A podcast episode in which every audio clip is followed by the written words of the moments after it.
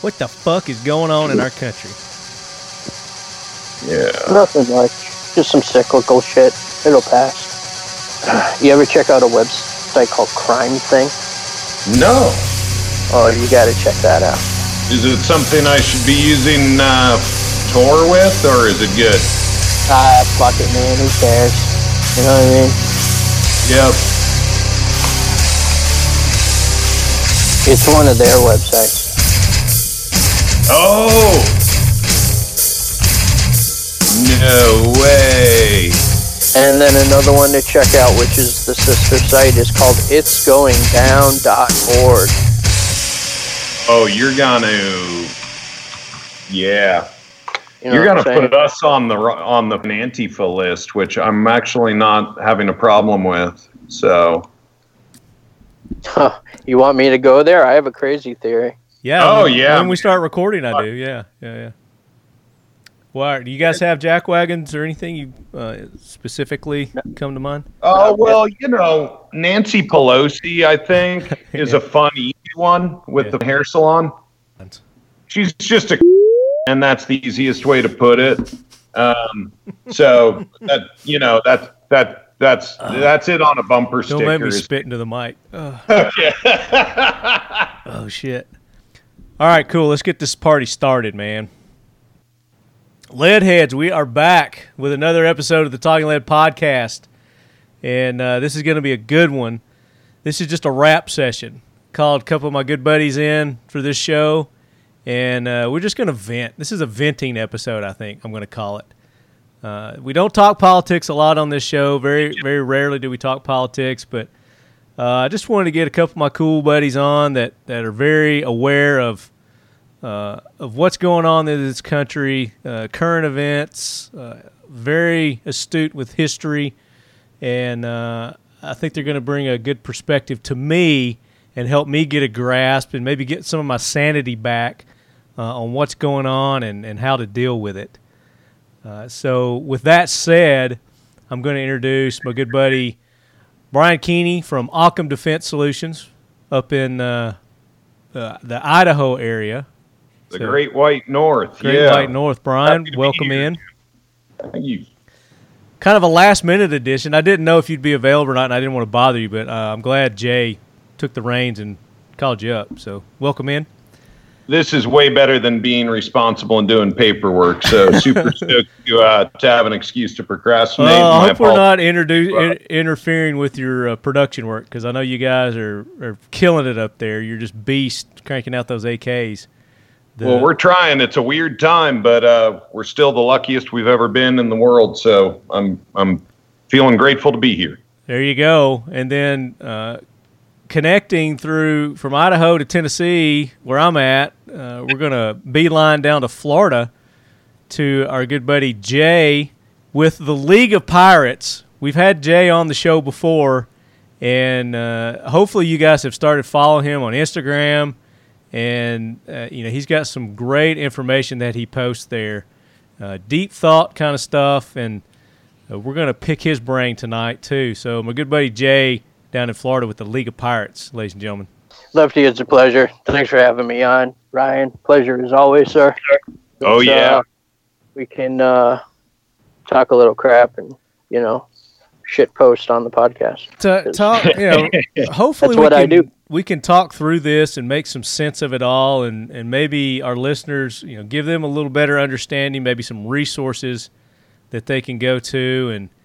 Uh, and get good, solid information for their critical thinking exercises. Not just taking one source, but uh, sourcing uh, many different references for uh, for your knowledge. Well, So- that's ultimately what our goal always is, is to broaden people's minds and get them off the railway and um, walking on their own. Well, and, and hopefully we can you know get that going here. And and I need a you know I I know that, but sometimes I get in a rut and I need to get pushed out of that rut. So I'm counting on you two to get me out of that rut because I've just been in a just a fucking funk lately that I just I hate, and I need to get out of it. So I'm counting on you two tonight. So I have some answers. You might not like those answers, but I, ha- I do have some suggestions on that. Very good, and I know Brian will too. Heath likes everything about the great outdoors. He's a lot like us. Whether we're bow hunting in the backcountry or plinking in the backyard, we want to enjoy each experience to the fullest. Kel-Tec's 22 caliber P17 is Heath's go-to pistol for a good time on the range, on the trail, and anywhere in between. Weighing in at only 14 ounces with a full magazine, its compact size makes it easy to conceal or tuck away in a small pack, pocket, or space. It comes out of the box ready with a fiber optic front sight, a threaded barrel, a Picatinny rail, and a price point for any budget. With three 16 round magazines, it's ready for hours of pure unadulterated enjoyment. It's easy, it's affordable, it's accurate, and it's a damn sweet marvel of plinking innovation. The Kel-Tec P17. It's more bang for less buck. So um, before we get into that, you know, we need to take care of some jack wagons and we need to honor some uh, Leadhead Brigade heroes. So Gunny, go ahead, bring that train in. Hoorah, Semper Fi, do or die, hold 'em high at eighth and I. It is time for the Talking Lead Jack Wagon of the Week, so brace yourself, baby.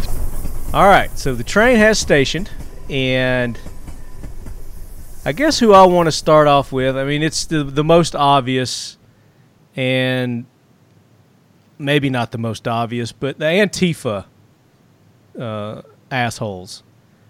And the most recent one was uh, the murder that took place in Portland, Oregon, where you know that's kind of ground zero for you know all this mess that's going on in our country right now, and that I guess Antifa has claimed that as their own now. Uh, but this dude that shot, uh, what was his name? Kyle, not Kyle Rittenhouse. It was Aaron Danielson. He was a member of Patriots of Prayer or Patriot of Prayer, something like that. Patriot, Patriot prayer. Yes, Pa- Patriot Prayer, okay. And um, of course, when you get two opposing forces together, you know there's going to be friction. There's going to be lightning happen. But if you watch the videos on on this and and what happened, I mean, it's just blatant murder. The dude just murdered the guy. Um, I think he might have had pepper spray or something. The Patriot Prayer guy, not sure, but um, It, it, it's been re- it's it's been reported that at the beginning of the interaction that he did let go of some um, um some OC yeah, and but there was um, there were things in play long before he did that. right. The video that I've watched, it's it's like tracking this guy, both the guys, like before it happened, all throughout the day, and then to that ultimate encounter that that evening, and it looked like these two maybe had picked each other uh, out, and you know it was just going to come to a head. But there were pictures of the Antifa guy with the gun prior to, like this guy was up in a truck at one time. The Patriot Prayer guy, you know, they were doing their demonstration or counter demonstration, I guess, if you want to call it that. Uh, and dude was just sitting there, just it looked like he was going to pop him right then and there, but it didn't happen then. Uh, and then they met out in the street later, and supposedly the OC spray came out. This guy said he was self defense, shot him. They still haven't arrested him at this point either. This guy's No, not been arrested yet. No, he is. Um, he's on the run. Um, they will find him, but at the at, at this time they hadn't they haven't picked him up yet. But considering the nature of that city, county, and state, there's probably not very much assistance being rendered there in his apprehension. And I think I saw an interview that Vice did with the murderer also. So they know where he's at. Yeah, and inter- uh, interestingly enough, um, the evening of the attack, um, a couple hours um, afterwards, the fine folks on 4chan were able to identify him and they doxed him overnight. So the next morning, if you're in that sphere of information, so to speak, um, you knew exactly uh, what his uh, Instagram account was then if you went to his Instagram account, he was being significantly trolled in essentially every post that he had put up. Did We they take who- his account down, or did, is it they leave, leave Uh, his stuff up? What quite honestly, um, I've been watching other things. Sure. Um, so I um, I haven't been back to his page um, since um, Sunday, maybe Monday. Gotcha. So I know that Facebook.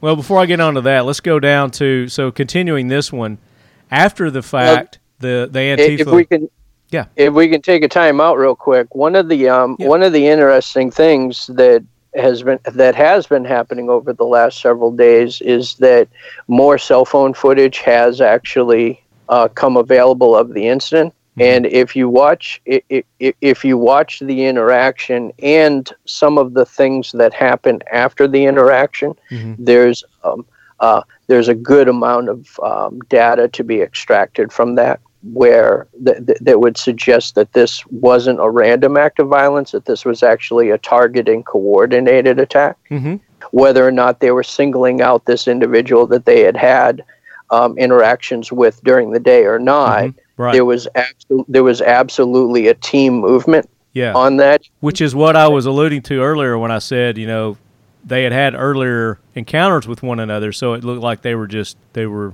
destined to meet up that night, but Right. destined one- because the Antifa people were coordinating it. Yeah, one- well, th- there's that. Um, but the uh, the portion of the video that that I found most interesting was that there were people pre-positioned and who had their tasks and knew and knew and knew what to do and when Mhm. because they uh, they policed up the two um, um, two shell casings off of the ground before before they blended out into the um, into the crowd. Ah. So they were so so they collected evidence. That into itself doesn't allude to or suggest that this was a team action, but this does show that there's a possibility of premeditation. hmm Absolutely. One thing that uh, Tim Pool noted, he's a not a lot of people on the right know about him. He was the first, I think, the founding member or founding reporter of Vice. He's kind of a lefty, but he's since moved to kind of be, as he's seen what the left is. He's he's kind of just full blown liberty now. And I certainly don't agree with all of his views, but that's why I listen to people with different views, is so I learn stuff. And um, he has spent a lot of time in conflict zones around the world for Vice and also on his own. He's his own thing now. Tim Pool, I think the Tim Pool Daily Show or something on um, Apple Podcasts and wherever you get your podcasts, but also on YouTube. He has four different channels on YouTube, I believe. And one of his comments was that the camera footage was one of the most damning things about it because the photographer um, in that initial video didn't waver at all, was pre set up, was already rolling, and never really changed. You know, it was just steady tracking with no, nobody hit the deck, Right. nobody. There was you know, no there was- jerking of the camera. They were expecting that gunshot. Yeah, and so it's Tim's view, more or less, that uh, we watched a snuff film, not a random bystander. Agreed. Made sense. Yeah, I, I totally agree with that. And if that damn truck hadn't have driven through, ruining the the footage there. Right. So what I was going to say is, and later on, uh, when they the Antifa mob gathered, you know, there's a video of this out there also, and the chick that's speaking and you know getting everybody pumped up, and then she said, you know, they have no, uh, how did she say it? I can't remember exactly what her words were, but uh, they didn't feel bad about the fascists dying. That's right. They didn't feel bad about murder. That this guy was just like you said, probably targeted and and just murdered, snuffed, right there, right then and there.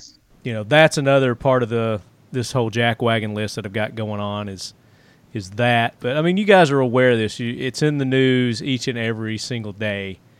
And uh, if you want more information about it, obviously you can go Google it, find it. There's tons of sources out there. But again, as as we're telling you, there's more than one source. So don't just go to one source. Check out several different sources. As it progresses, there's more and more information coming out about it. So don't just jump to make a, you know, your own conclusion right off the bat.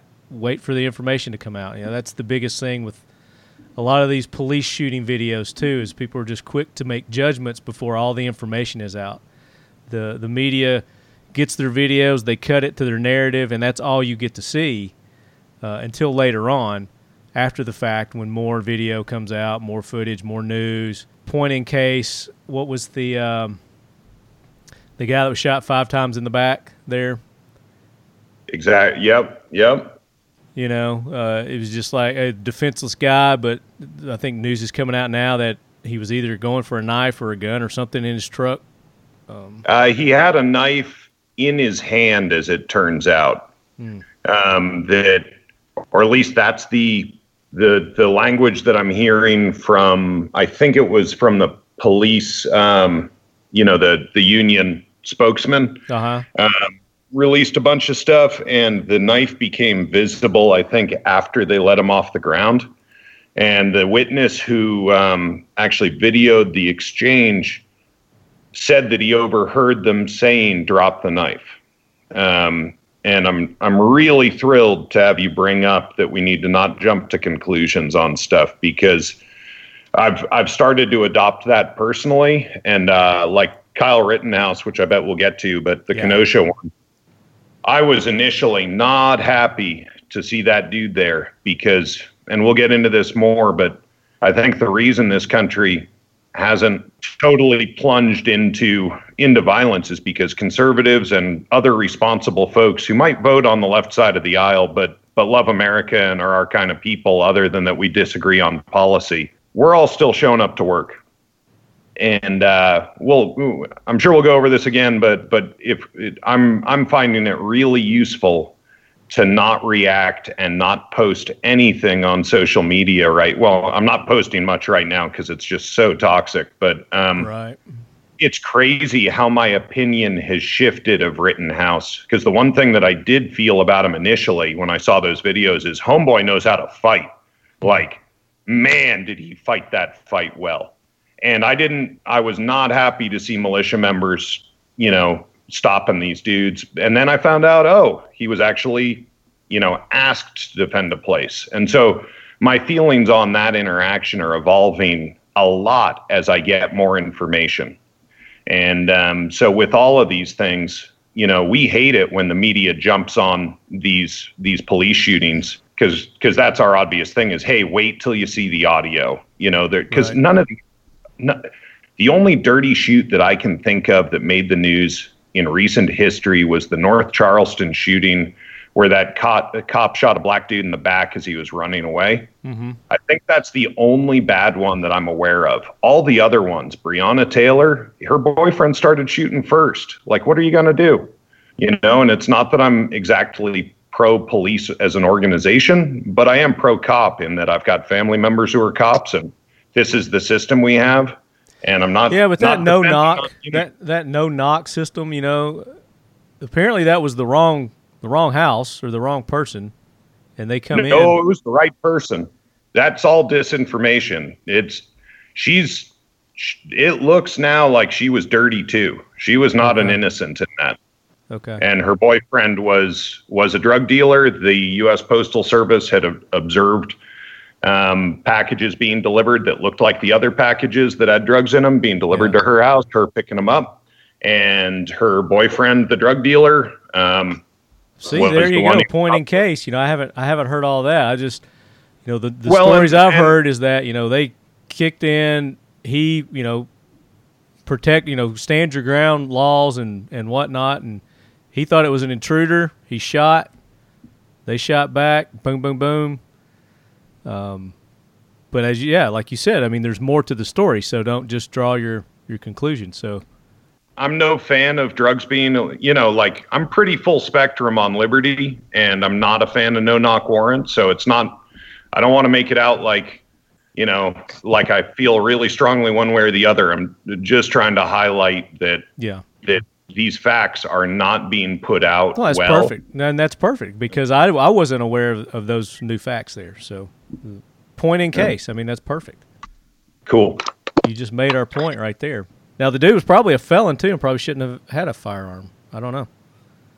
I think that's a foregone conclusion from what I've heard. Yeah. yeah.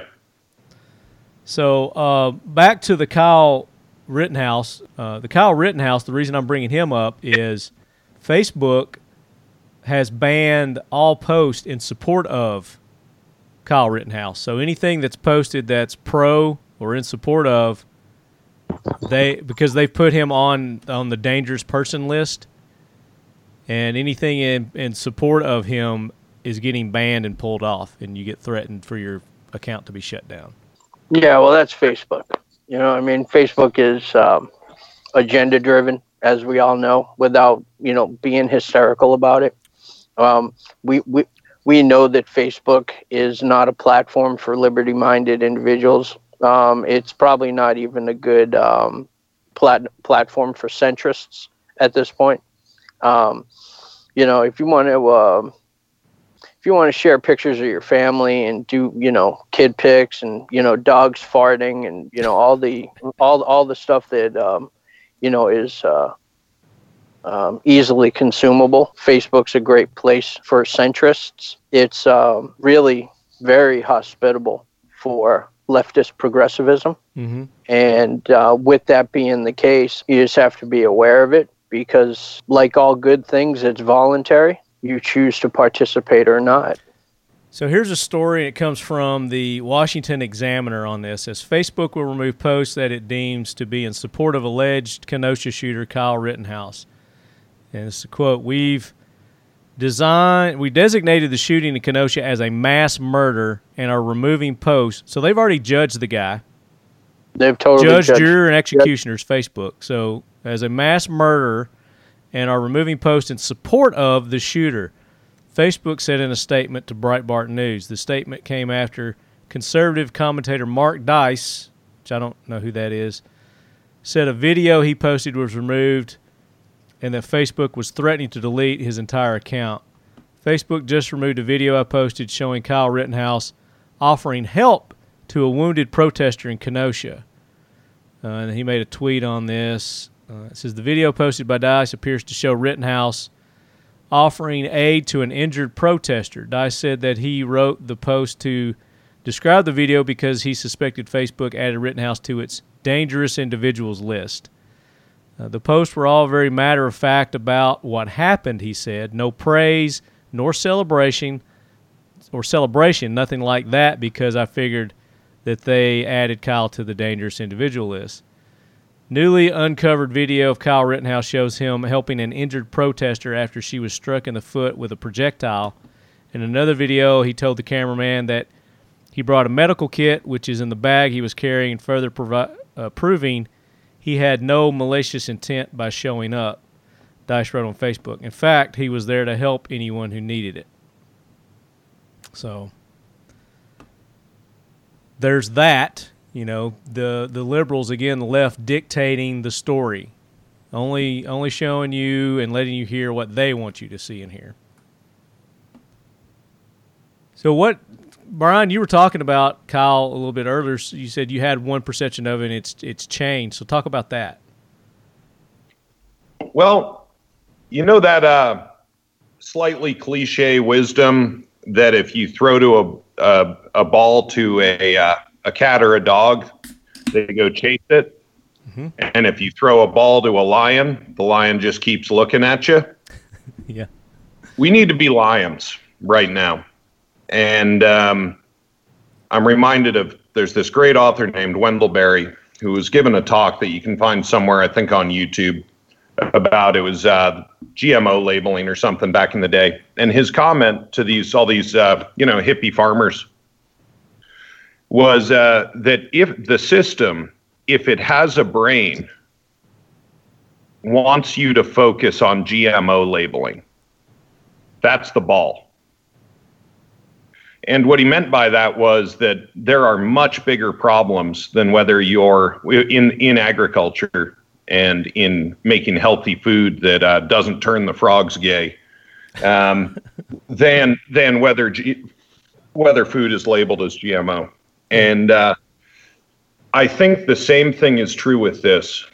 That um, it's not that my heart doesn't really hurt for what's going on right now and feel for the people that are being hurt, but there are way bigger issues at stake than the individual. Those are the, and I'm not speaking of Kyle exactly, but the useful idiots as the mm-hmm. Marxists call them.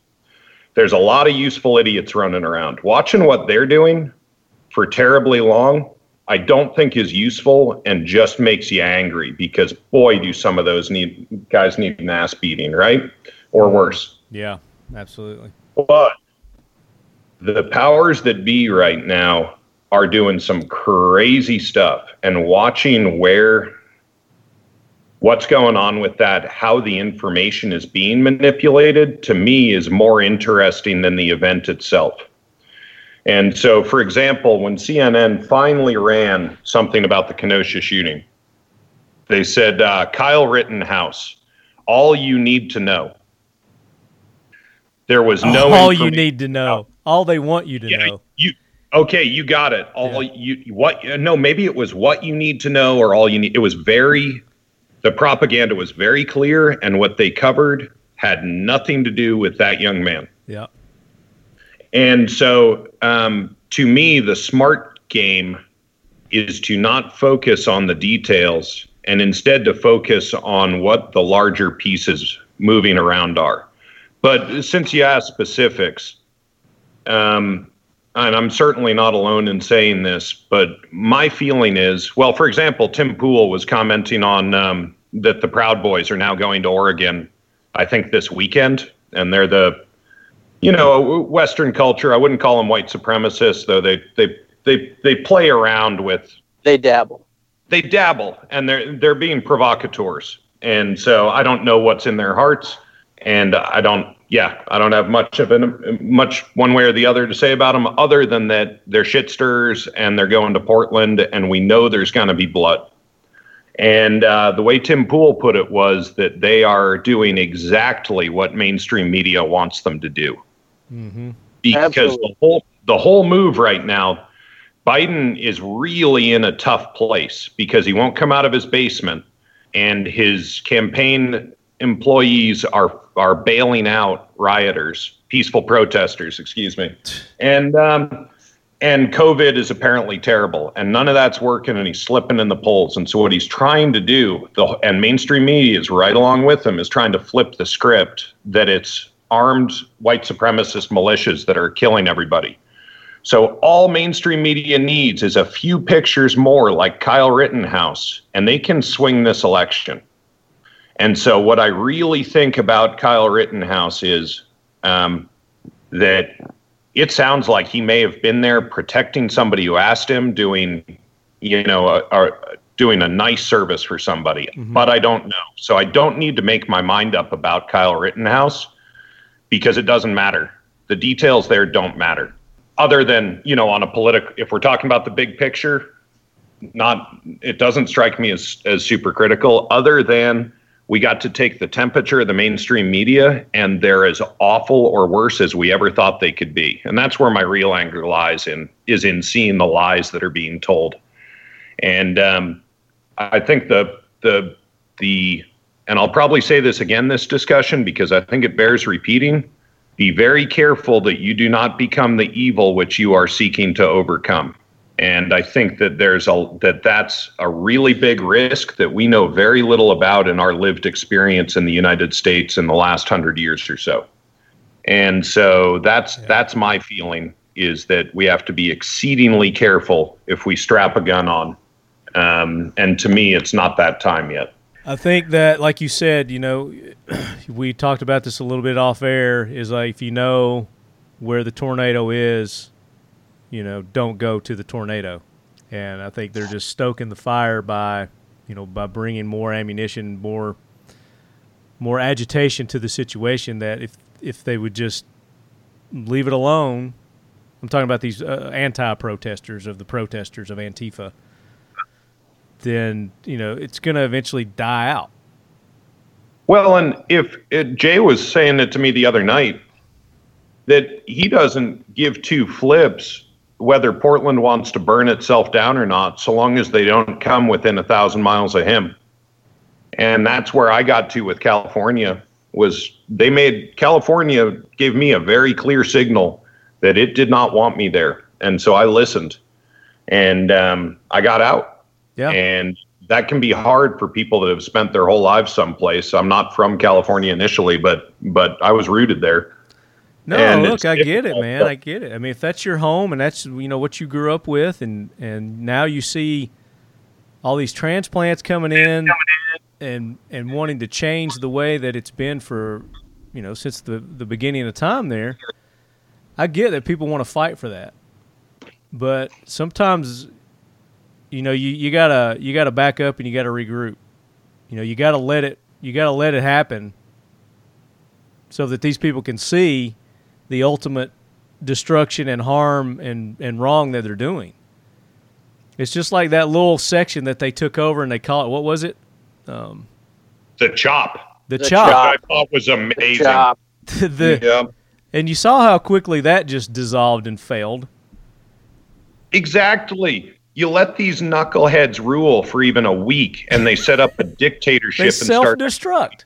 Yeah. Yeah, like Right, because because their entire ideology um, is a farce and does not function in anywhere other than in documentation that they produce in academia. Yeah. Other than academically, it does not work.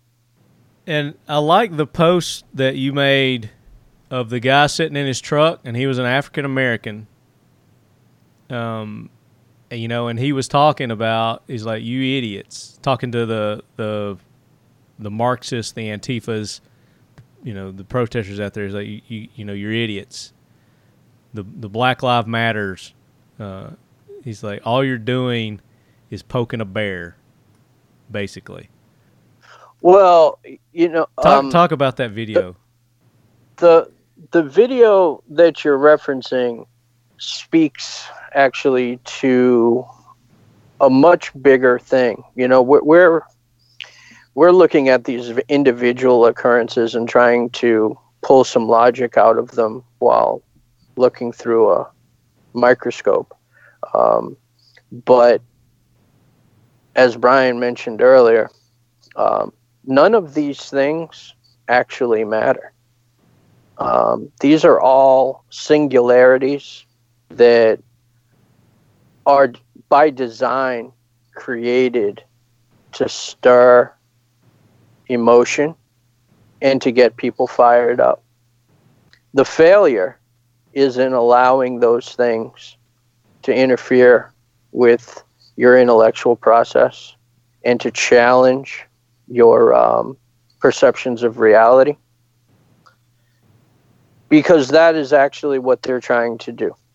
And by they, we have to go another 15 or 20,000 feet up to actually get a view of how are. something how something like this could be orchestrated. Yeah, and I talked about this with senior team leader Garcia uh, on the previous episode. You know, he was like, you know, they who who is they? You know, who is the they in all this?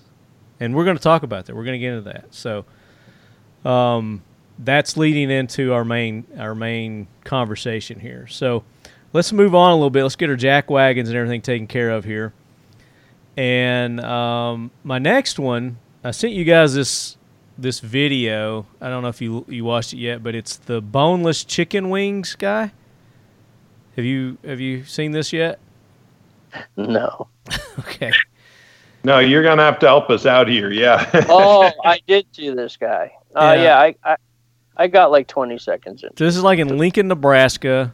This uh, this guy's name's Andrew Christensen, and he goes to the city council meeting, and he makes a case that boneless chicken wings should not be referred to as boneless chicken wings anymore, because that is a a misnomer, and it doesn't accurately. Basically, I'm just doing it in a nutshell. Uh, it doesn't accurately describe what they are. And then he came up with some alternative names. Is like call them, you know, tasty nuggets or, you know, some other stuff like that. But I don't know what the whole point of his his thing was. It seemed like a joke to me. But um, and I don't know if I'm throwing this guy on the jackwagon train or not. It was just it was fucking entertaining, and it was sent to me by uh, one of our lead heads, Dustin, I believe it was Dustin Warren.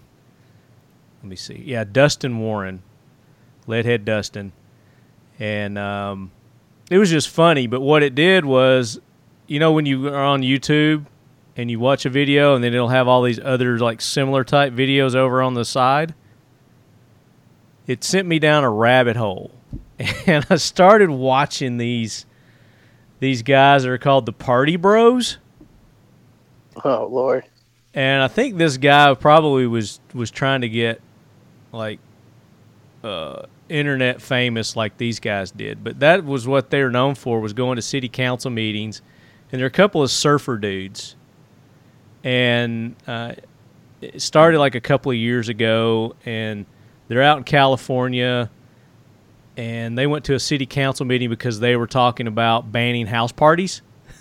and these two dudes get up, I mean, one at a time, and you got like three they give you like three minutes or something like that that they have to listen to um, citizens talk they can't interrupt them they have to let them speak their mind and they get three minutes uh, yep have to let them go they have to let them go but these guys got up and they were giving their the reasonings on house parties you know why they shouldn't ban house parties uh, and they were talking about, you know, I lost my virgin- virginity at a house party.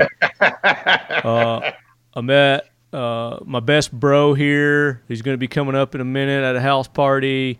Uh, and they're using like surfer language and stuff, like stoked and dude, and it's it's pretty damn hilarious. And apparently they became internet famous, and they've been going around the city council meetings all over, I guess, the state and and doing different stuff. So they one was house meeting, house parties. Uh, they wanted a Paul Walker statue erected uh, in honor of, of Paul Walker. You know who Paul Walker is? He was yep. like the Fast and Furious yeah. dude who died. So, in, Marty, I think I can give you a window into what this is. Uh, okay. So, um, you've heard of this?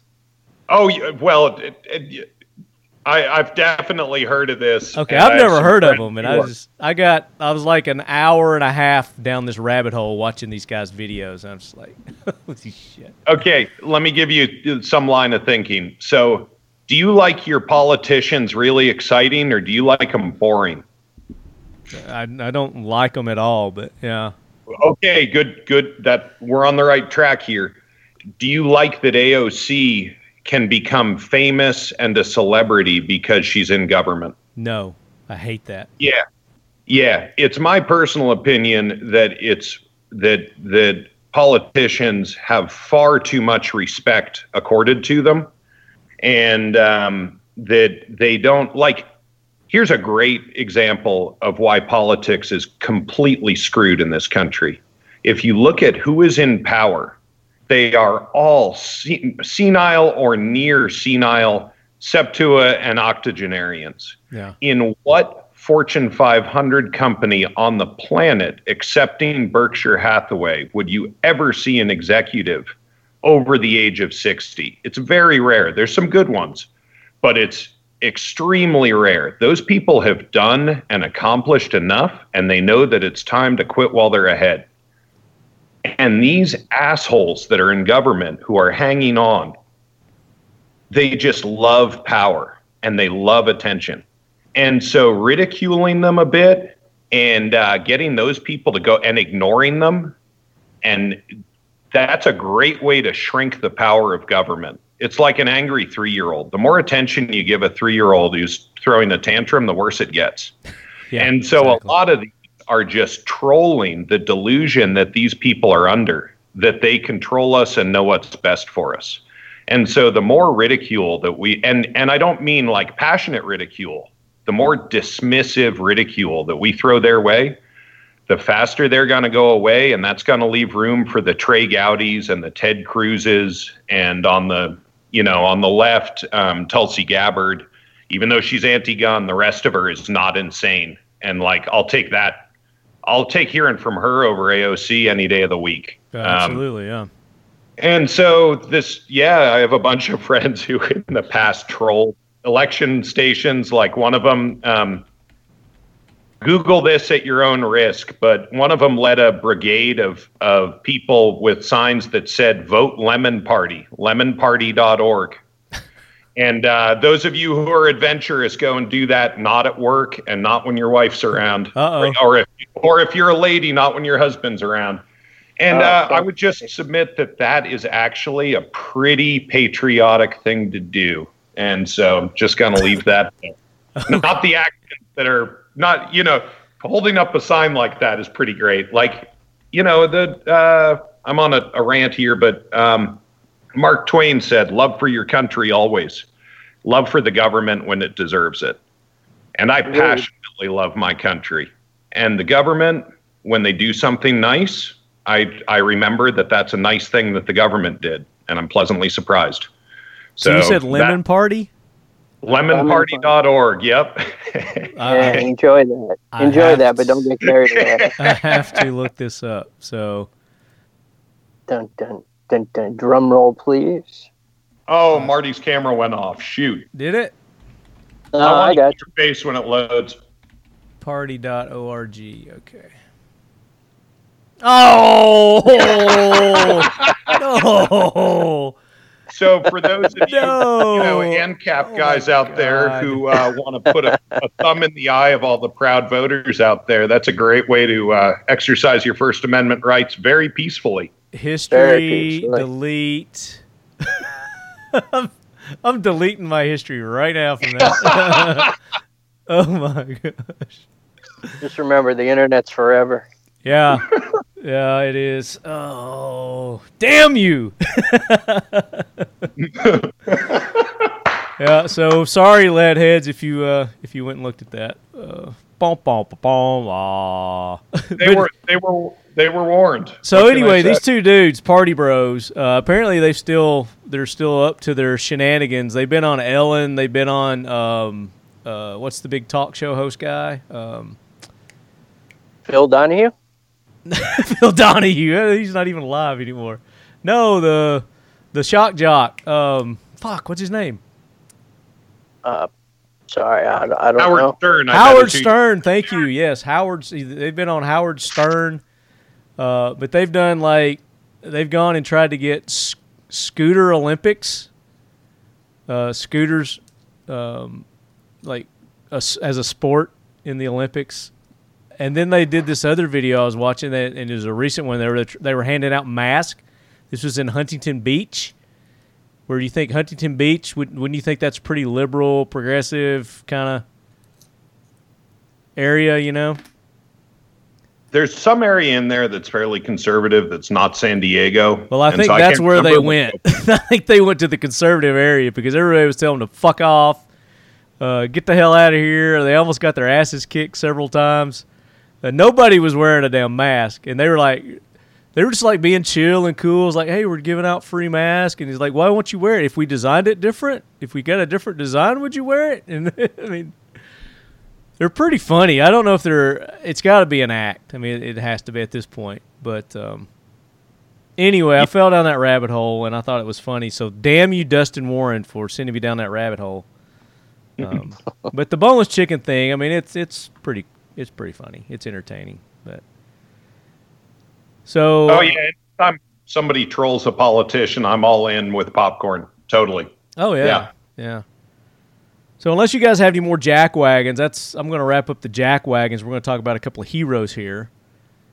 And uh, this just recently happened. I don't know if anybody's heard about this yet or not, but baseball legend uh, Tom Seaver passed away.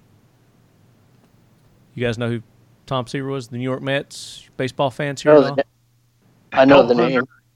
Yeah.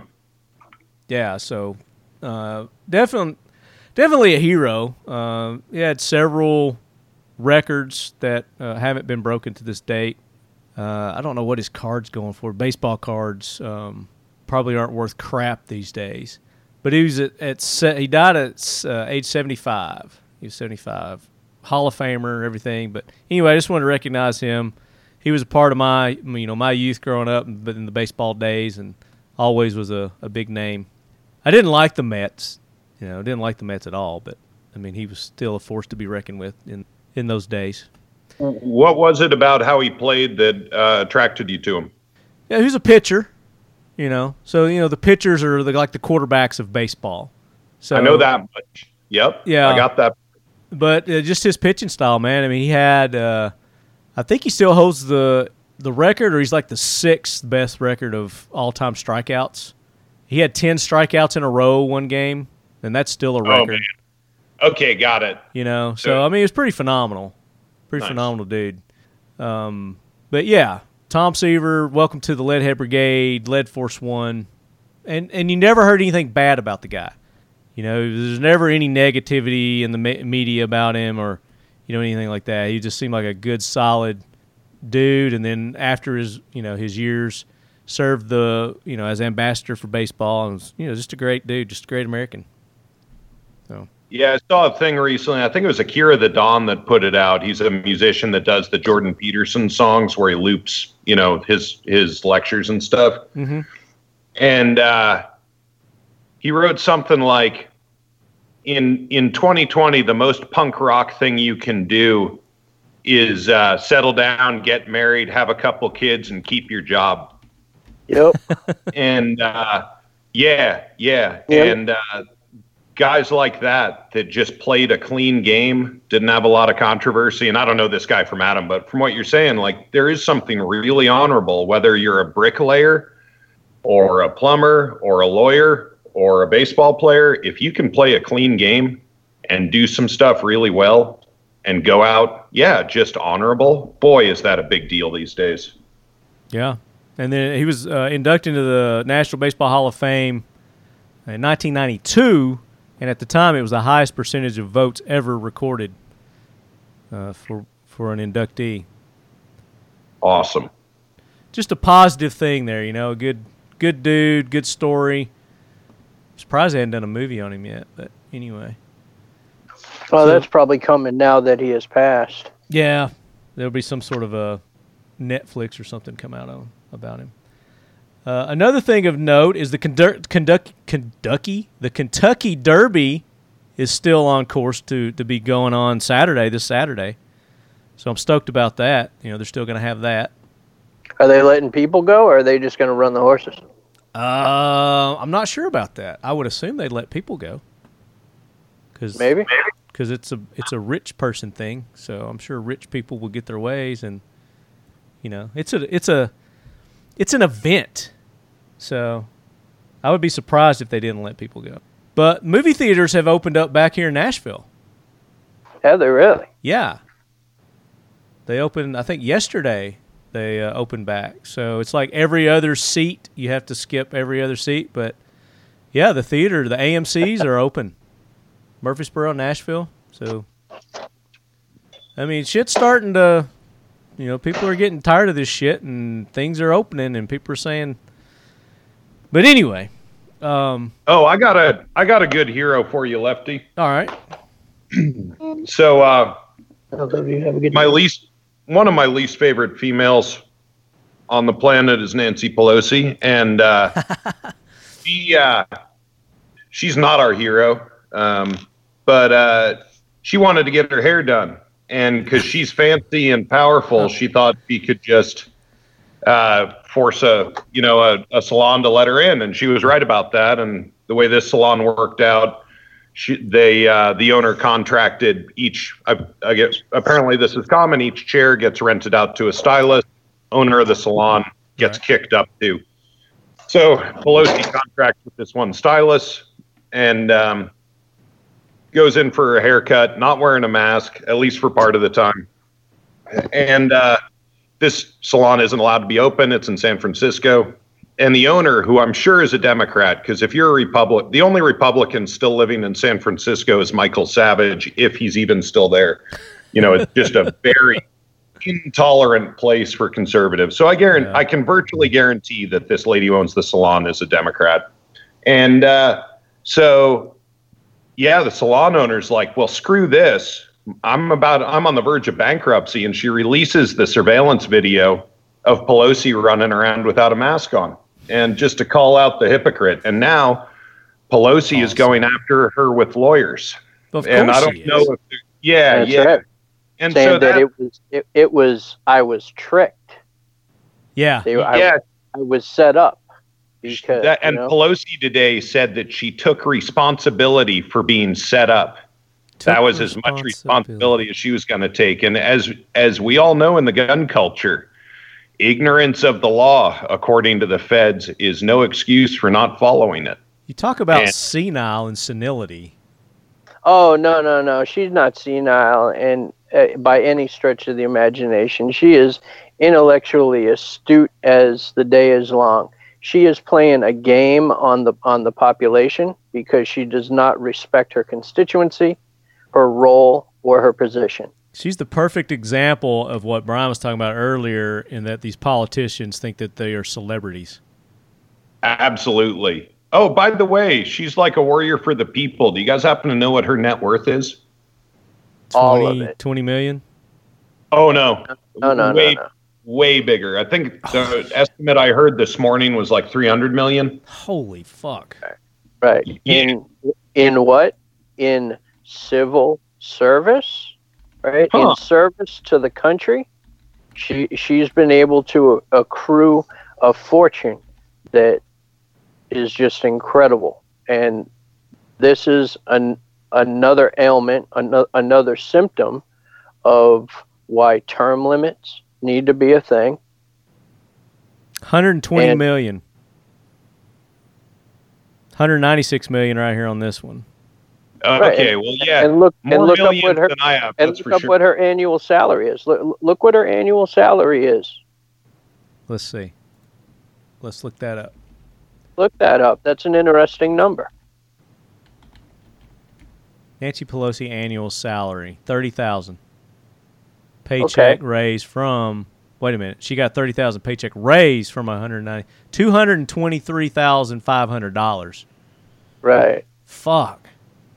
This Right. is something that I find So- utterly galling is that those in the media and those in politics have not taken any kind of pay cut. And they're telling everybody to stay home. Tell And- everybody to stay home, tell people to close their businesses, make decisions that are not for the benefit of the constituency or the nation at large. Meanwhile, they take and seek out every opportunity to profit share or to benefit through backdoor channels, insider trading, all the things. The, these people are total pieces of shit and represent a direct threat to the republic. 100%. The second time as Speaker, Nancy Pelosi earns an annual salary of $223,500 uh, on assuming the position she received a 30,000 paycheck raise from 193,000. This made her the third highest salary earner in the United States government after the president and vice president. Aside from the speaker position, Nancy has served in the United States Congress for over 3 decades. 30 years. 30 some years. Professional politician. Professional politician. In the same district, too, by the way. All these have contributed to the building of her worth through the years. She initially, How? Uh, yeah, How? yeah. How? That still don't add up, does it? No, it does not add up. It does not add up. I guess. And that is, invested in all- uh, I'll remind you guys what Mussolini, who coined the word fascism, said about it that it should be more properly termed corporatism Yes. because it's a collaboration between industry and the government for the benefit of each in order to screw over the populace, more or less. says here significantly adding to Nancy Pelosi's salary are her investments in real estate alongside her husband Paul Pelosi. Nancy and her husband have invested a considerable amount of capital in the American real estate. Their investments in high-end commercial estates have the Pelosi family owning multiple properties that are uh, valuated at over 20 million. These continue to fetch yearly income through rent, salaries, and has ultimately boosted the family net worth. According to her recent financial filings, Nancy and Paul have over 40 assets in real estate, stock, and sports teams. One of their major real estate properties, a $5 million California home, uh, it's a, it says it's a cum vineyard. it's what There- see I'm reminded of uh, George Orwell's comment on the um, the same kind of SJW socialists that were in Britain in the 40s and 50s, and he said, uh, "It's not that they love the poor; it's that they hate the rich." And when you see the way these guys are acting, that to me is one of the keys of if you want to understand what's going on, because all of this stuff is hurting um, disenfranchised, impoverished communities that are also, you know, past victims of slavery, Jim Crow, all of that. And uh, they're just doubling down and making the problem worse. And so, you know, I, I have this unfortunate thing where I tend to think that people are generally good. And so I've spent I've wasted all this time trying to empathize or put myself in the shoes of a leftist that would want this shit. And the only way I can do it is if they only hate the rich, they don't love the poor. That's the the only way that I can really wrap my head around what they're doing on a um, on a strategic level. Does that ring true for you guys? Yeah, ab- absolutely. And I just want to continue with this because it just gets more and more Oh, with. Pelosi here. I'm not done with Pelosi. So that that cum that cum vineyard reportedly yielded between 15,000 and 50,000 in 2017. A 5 million dollar property and it's only yielding 15 and 50 to 50,000 dollars. Nancy and her Yeah, husband also uh, have stock in Facebook, Disney, and Apple. How could that be? Do you mean that there's a do you mean that there's a corporate correlation towards leftist progressivism and these gigantic media companies? That's absurd. How could you think such a thing? That that block conservative points of views? Yeah, absolutely. Outside of her income through the family's investment, Nancy Pelosi's net worth has also been boosted by various positions she has held in her professional career. Now, how can she have a professional career if she's done this for over th- three decades, over 30 years? Well, she they only work a couple weeks a year. She has so- served as a board member on several companies and establishments such as the Kennedy Center, Lead America, Wheelchair Foundation, the Women in Politics Institute at American University, among a few others. There's other ones there too, it says. She has also served as the CFO and secretary of, get this, the Paul and Nancy Pelosi Charitable Foundation. Who else has a charitable foundation? Well, the Clintons The don't Clinton. anymore. They used to. yeah, yeah, but. This is Yeah, how this is how all these politicians funnel their millions of dollars is through these because they all have them these charitable foundations. Well, in another, if you really want to continue down a rabbit hole, look to see what her husband is involved in. And it said real estate, but I, uh, maybe he's in the lemon party. Look at, yeah, no, look, um, there's probably Now that too. getting. No, look at his overseas. Uh, you, you'll be able to find some really interesting information if you look at their uh, overseas investment. This episode of Talking Lead is brought to you in part by Occam Defense. The guys at Occam love the AK, but didn't love burning their hands, getting cut by their pre sharpened gun, or the lack of options for accessories. After spending a few years in the lab, they've recently released the ODS 1775, which brings the best of the AR family to the Kalashnikov's reliability. It's still an AK under the hood. AK mags, forged Polish AK parts, but with American aerospace manufacturing practices and ingenuity. Check them out at OccamDefense.com or on Instagram at Occam Defense Solutions. Yeah, I'm sure they're tied in with that uh, guy who hung himself in the jail. They're all connected to that. What was that All guy's of them. name? Epstein? Yeah, Epstein. Carter? Yeah, Epstein. Yeah, I'm sure they're tied in with Epstein too. You know, because the Clintons, you know, they're. I haven't heard any more about it lately, but Bill Clinton, you know, there were ties with him there for a while, and I've not heard anything else about that lately. it is It's almost funny. it's it's almost like there's a bunch of manufactured stuff going on in the country to make you not pay attention to the things that are actually going on. Right. Exactly. Which brings us to our kind of our topic. and We kind of been talking about the whole time, but you know, while all this stuff's going on, what's really happening? You know, what what are they not wanting us to see through all this turmoil that has been instigated through our country right now. What are what are your what are your thoughts on this? What what is the ultimate end game for them to to divide our country like this? And who's doing it? Who's they? Who's the they? We want to know There who is the they no- is. there there is no they because the they cannot be proved and if the and if it can't be proved then it doesn't matter talking about it but what we can look at is things that we do know and things that we can actually measure So when would you what- when would you think was the beginning of all this? When did this start?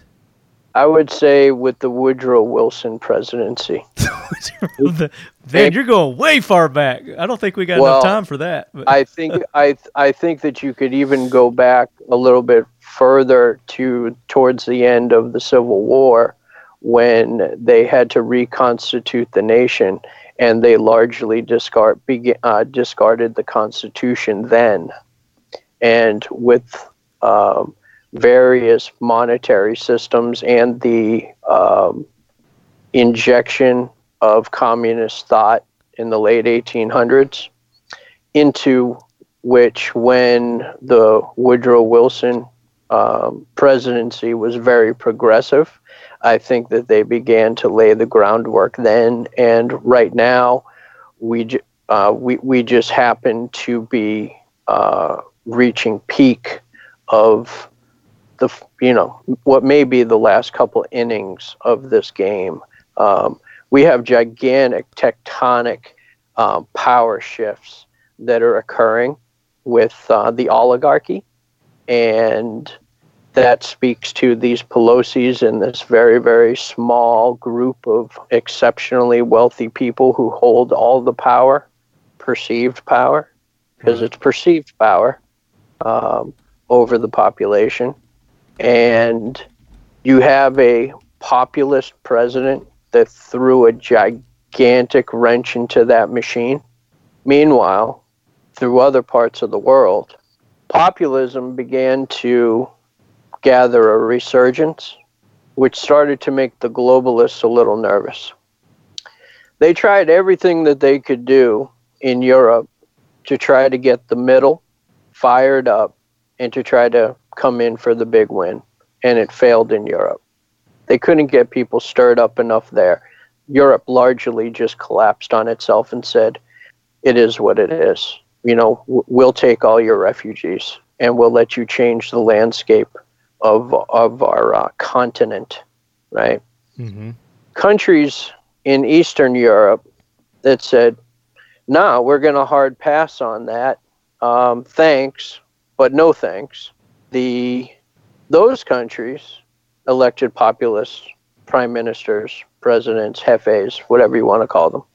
Russia, the boogeyman, who may not actually be what they want you to believe that it is, is holding firm with their populist uh, president on his like 800th term or something like that. But globalism on its own is largely beginning to fail. And they did what they could to try to get us into a war with Iran. You remember those weeks and weeks and weeks that went on by? hmm and said, "Oh, we could be, you know, Suez Canal if they close that down and this and that. And we're going to have to send the Sixth Fleet in, and they're going to harass us with their little putt putt boats, and you know, we might have to open up on them with a uh, with a chain gun and this and that." And they had the country pretty well hyped up for a war on Iran that evaporated like a fart in the wind. You remember that? Oh yeah. What about the war that was supposed to happen with North Korea? We were supposed to have that too Mm-hmm. and they kept pushing that and that was on your data stream you couldn't you couldn't look at any variety of media without being convinced that the uh, uh, you know midget hadn't king Heard, hadn't heard anything about that in the last. yeah why is it why is that why do you think that is I don't know, but that was like that was the you know the news, the top thing. Is like, yeah shit, that was the dude's got yeah got- that was the news he's right? got nuclear weapons now.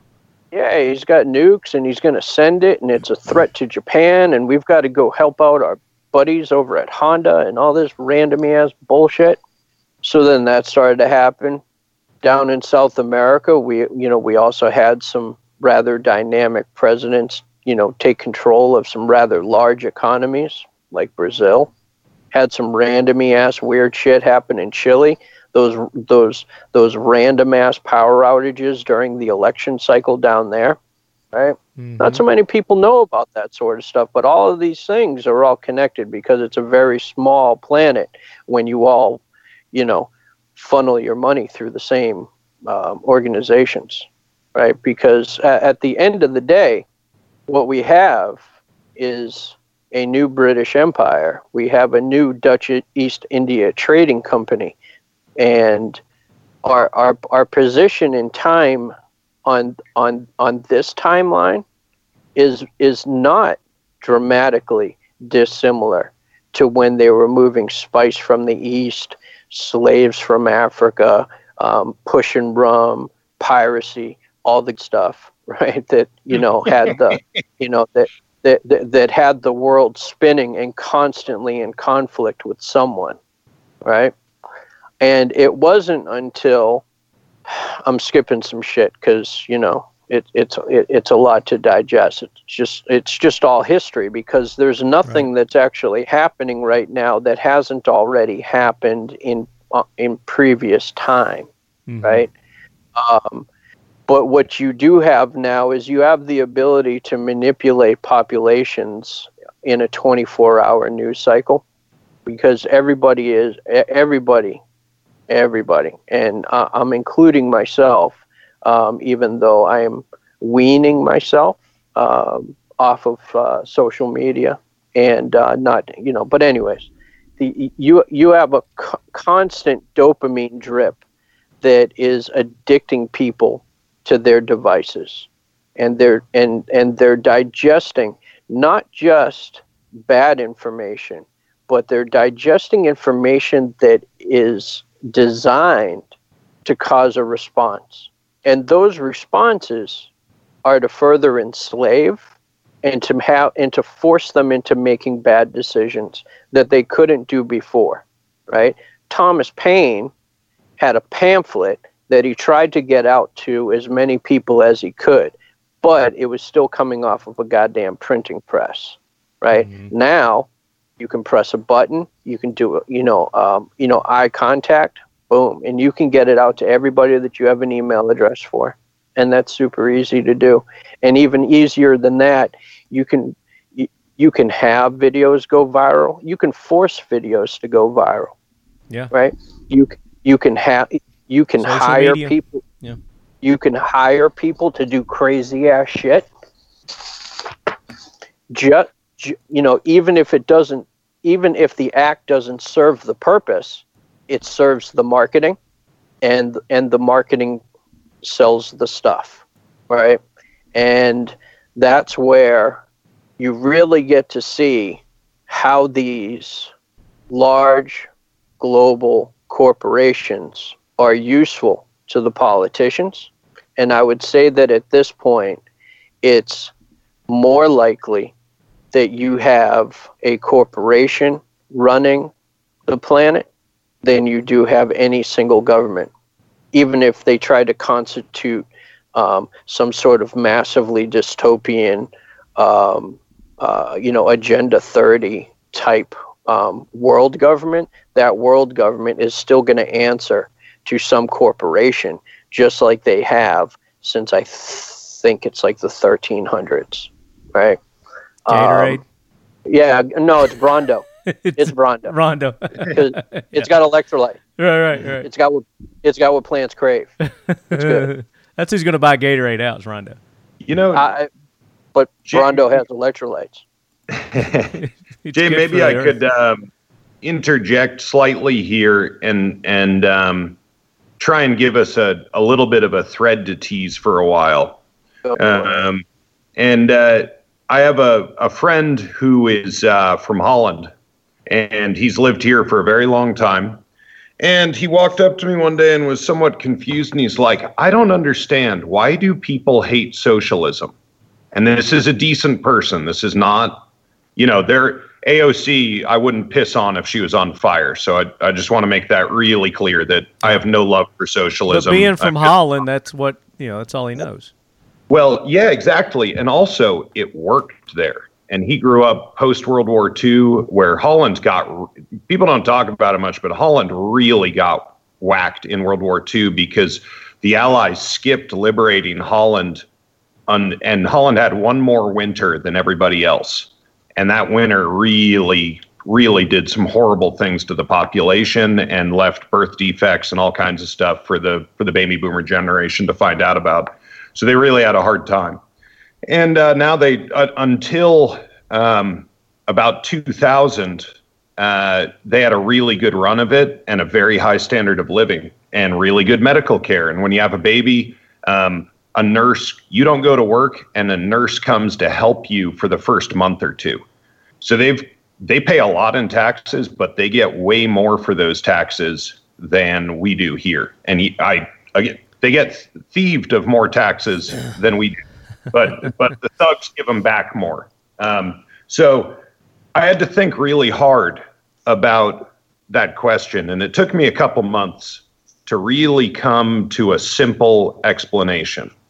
And I think that the fundamental issue with with socialism is that is that it's the leap from individualism to collectivism that in the, the founding spirit of America is that every individual has value and that the state is subservient to that individual's value. The state is not above the individual. And in socialism, it's exactly inverted that the state is in charge of all of us and collectively we will live better. And um, in the case of Holland, the reason this, to me, this unwinds the paradox of of how to explain to a Dutchman why why socialism is evil. If you are the same in your level of need and in your culture and your general level of education, if everybody is about the same, then collectivism in practice works out really well because they can serve one cookie cutter citizen and actually provide services that are pretty good. Like if everybody's pretty healthy, your healthcare system can be pretty lean because you're not taking care of people that don't take care of themselves, for example. Um, so, Jay, I wonder if you could talk a little bit about, you know, the switch, you know, the Fabians, Marx, all that. This, I believe that it's this inversion of the individual and the state and collectivism that might be driving this underlying thing. Does that ring true for you? And if so, do you want to flush that out a little bit? Yeah, I think I, I think that there's a very distinct reality to that um, because w- to go along with this progressivism that really um, uh, this well uh, let me let me just uh, clean it up a little bit then. Um, this welfare state that's gotten very very carried away um, has done more for um, uh, like uh, social slavery, really, um, to such a huge portion of the population.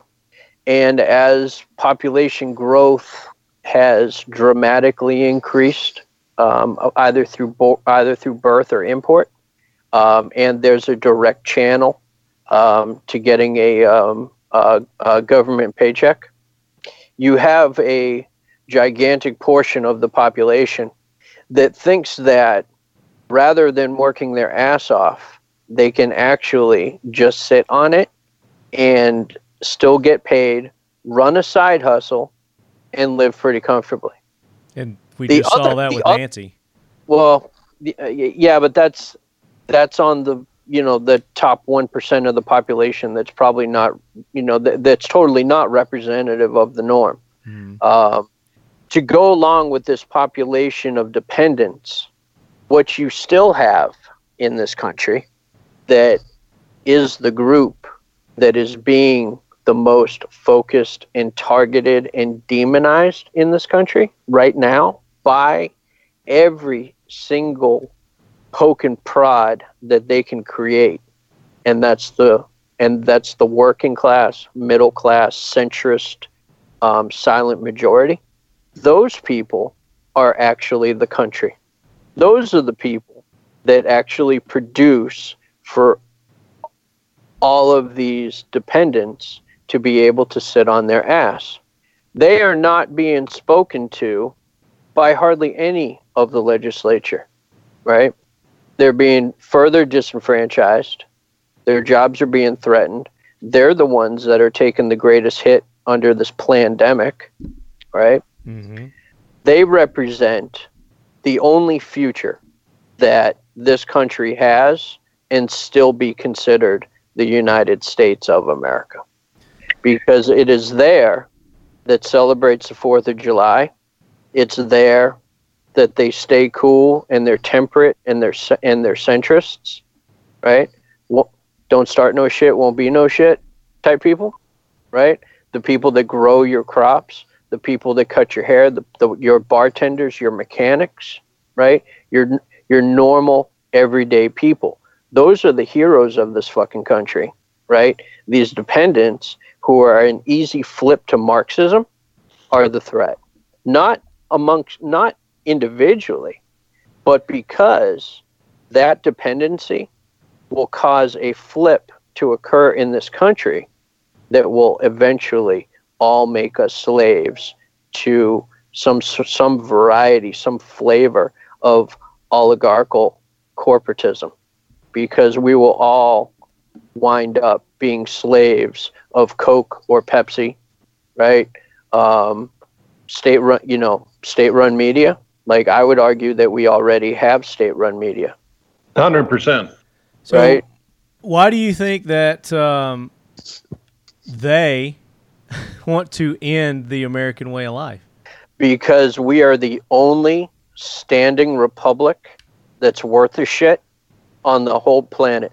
We are we are the and and and here's a term that um, younger people will probably never have heard in, in in recent history, if ever, because they didn't get it in academia unless they were homeschooled or they went to a good private school or something like that, right?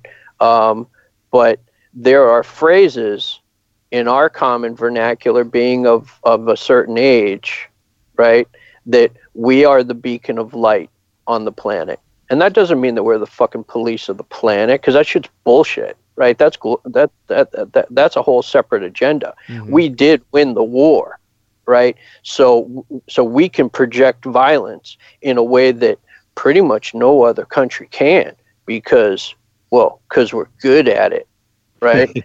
Um, and, and and in some cases right we have a moral obligation to step in and say hey you assholes need to cut the shit because your people are suffering right? Look look at the shit that we do in africa right? We, we, we've got we've got green berets right fucking now right on some piece of shit fob running missions against assholes right protecting other assholes right?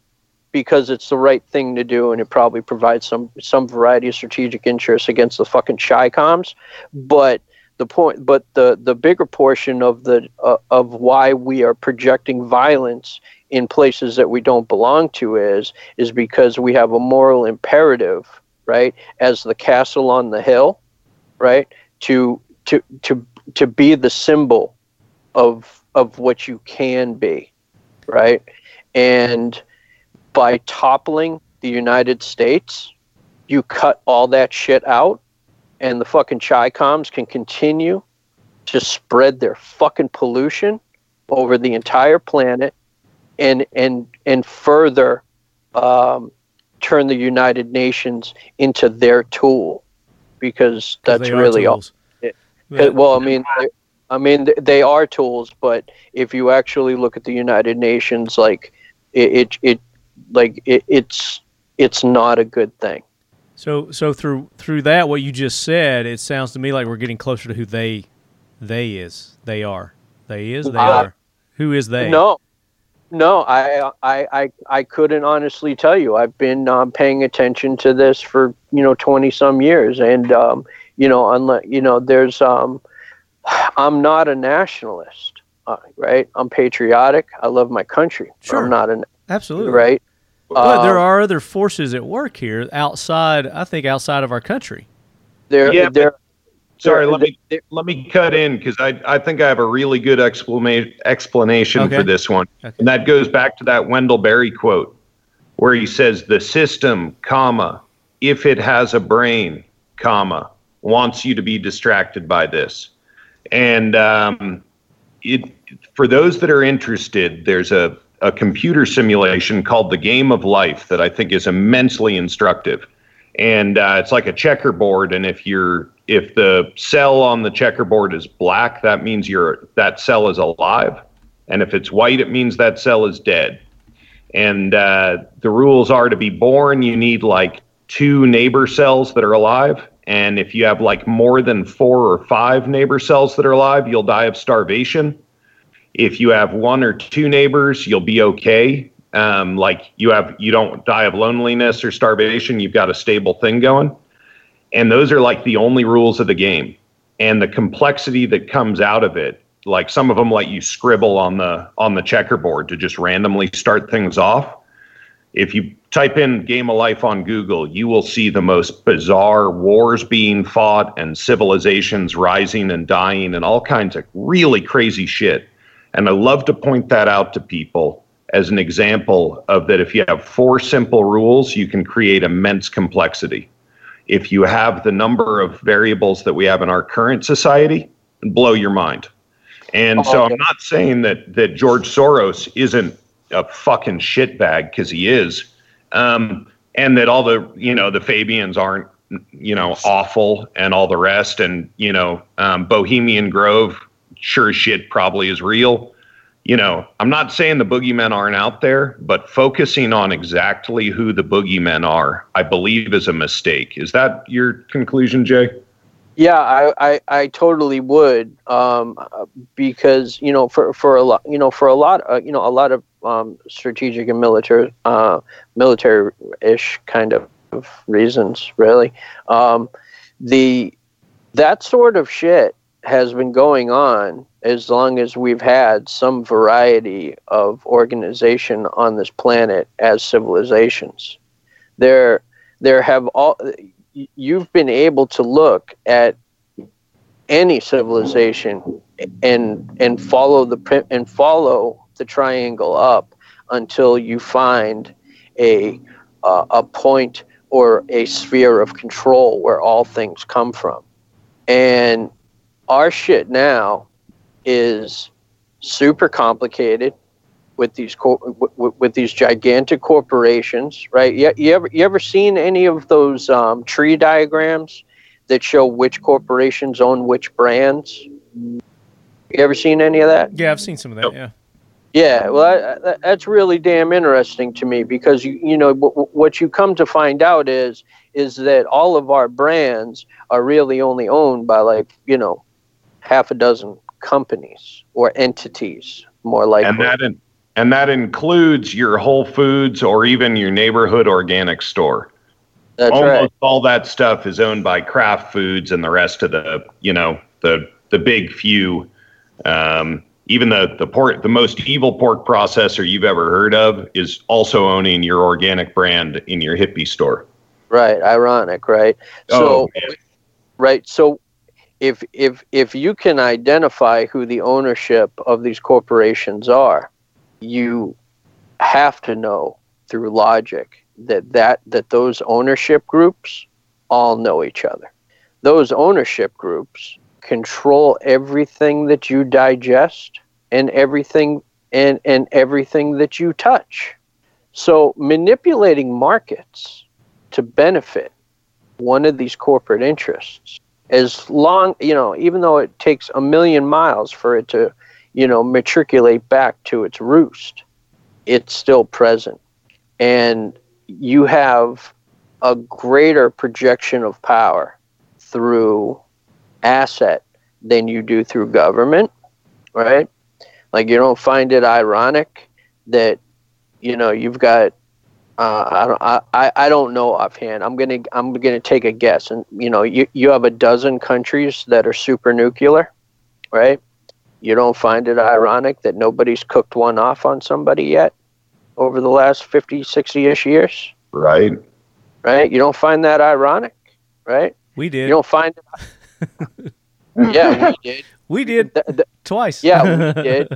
We did because at that time we were the biggest swinging dick on the planet, yeah.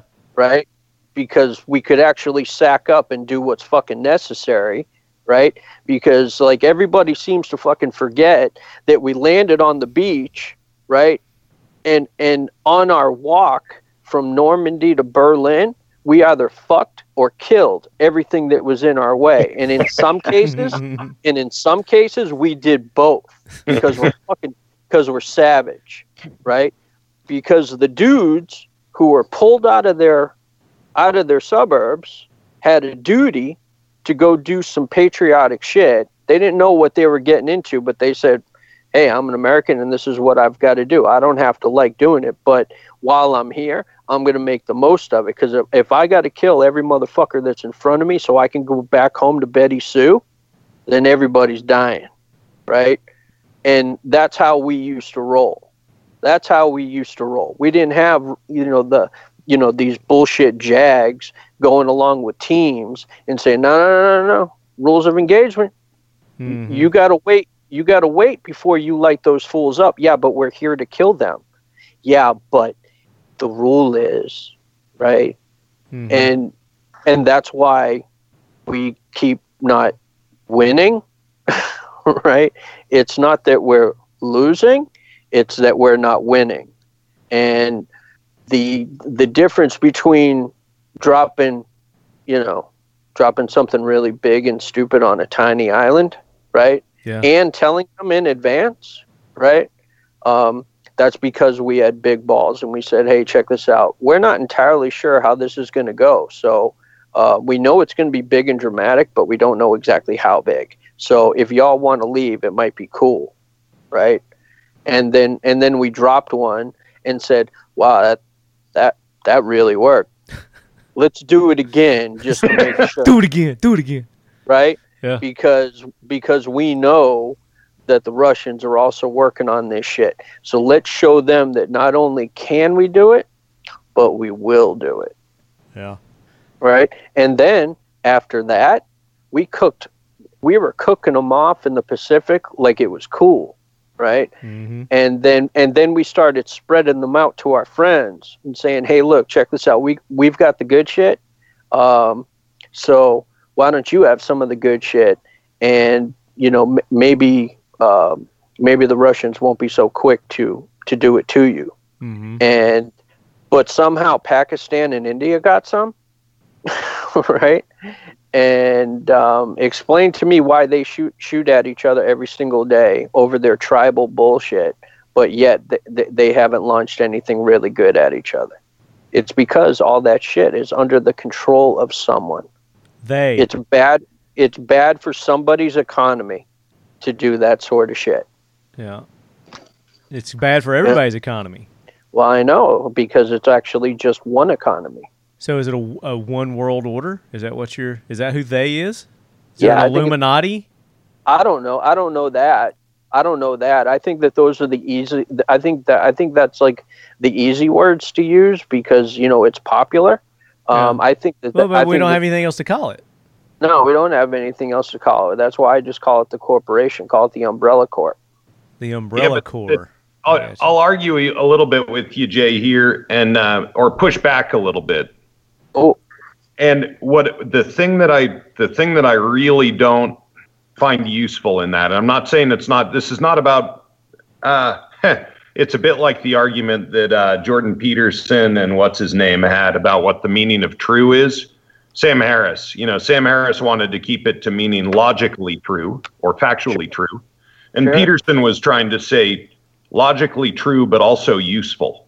right.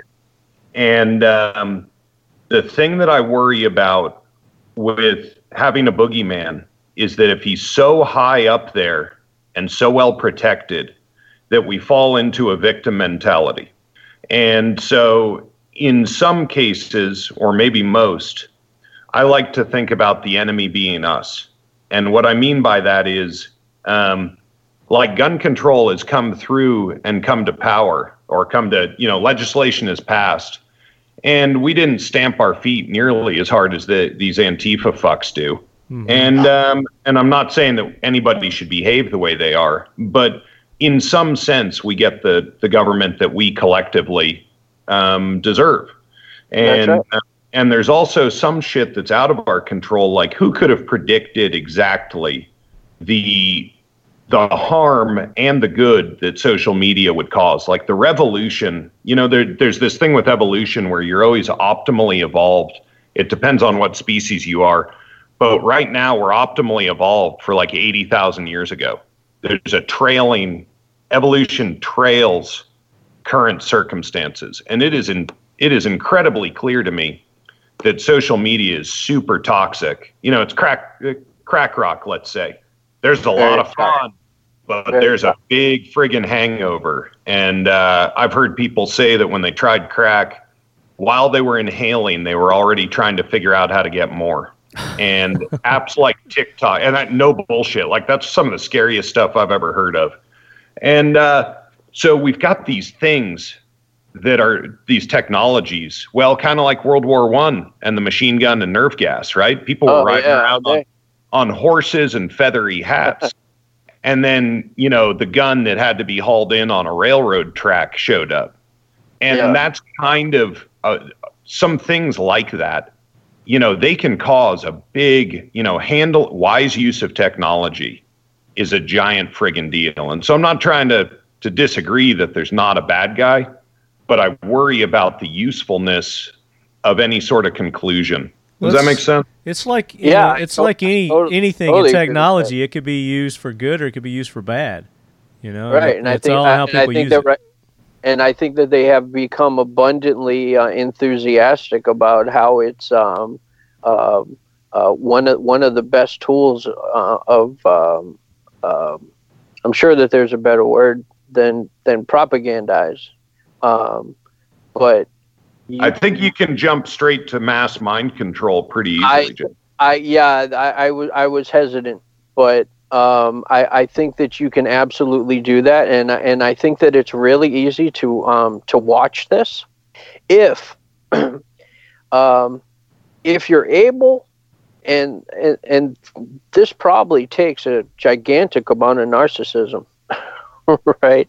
Um, but if you're able to withdraw, right, and kind of hover over the social and hover over mass media and just look at it instead of absorb it and just kind of watch it but not but not think about it right? I mean you can intellectualize it but you know but um, you can see all these various little groups like gangs of new york right? You've got you know you've got the rabbits and fucking butcher guy and like all these various little groups right?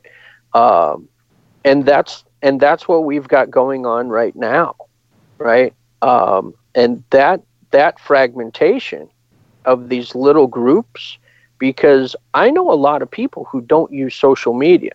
I know a lot of people who looked at it and said that shit's retarded. Um, i don't really see the point. I, I don't really give a shit if you know what i look like today or what i'm doing or what my food looks like or any of this other like hokey retarded shit that you know we use you know likes as personal affirmations right if mm-hmm. you don't indulge in that culture all this shit looks a whole lot more stupid and you have this gigantic group of people that are actually defining their identities by their likes their their subscriber count and their follower count It's like the Right. Black Mirror. You ever watch the Black Mirror? no Dude, Oh man, you got to watch the Black Mirror. Black Everything Mirror. you're saying is that. it's that it's, it's that show. oh fucking see damn independent thinkers again right Oh. I mean it Uh, it's like just hits the nail on the head with what's going on with our you know, our, the our the society. maker Boy, the maker of Black Mirror decided not to release season. I think it's three or four now I hate when because- they do that. because 2020 had already done it, and Oh, really? he didn't need to inject more weird. Yeah, that's what I heard. Um, Uh, but it is. I, I hate it when they do that, man. Yeah, right, right. Yeah, He's like, man. they stole my timeline. Yeah. Yeah, he's like this he's like I never thought this would happen this soon, but boom, it's already Uh, here 2020. But What a Yeah, weird, what a crazy year, 2020. Yeah, but like in the grand scheme of things, man, it, it it's it's just fucking time passing, man. Fucking because like the the reality of it is is that um, these social upheavals and all these things that happen um, that we think are so fucking important are cyclical, right? hmm Uh, and the good news is is that like a third of the planet still doesn't have running water, uh, or or in, in you know they don't have like uh, a toilet in their house that they shit in, right? Um, and don't have electricity regardless of all this commie fucking like sustainability bullshit, Mhm. right? That they're tr- you know trying to bring fucking you know light bulbs to tribes in Africa who don't even know you know what well, where did you come from flying man in your ship?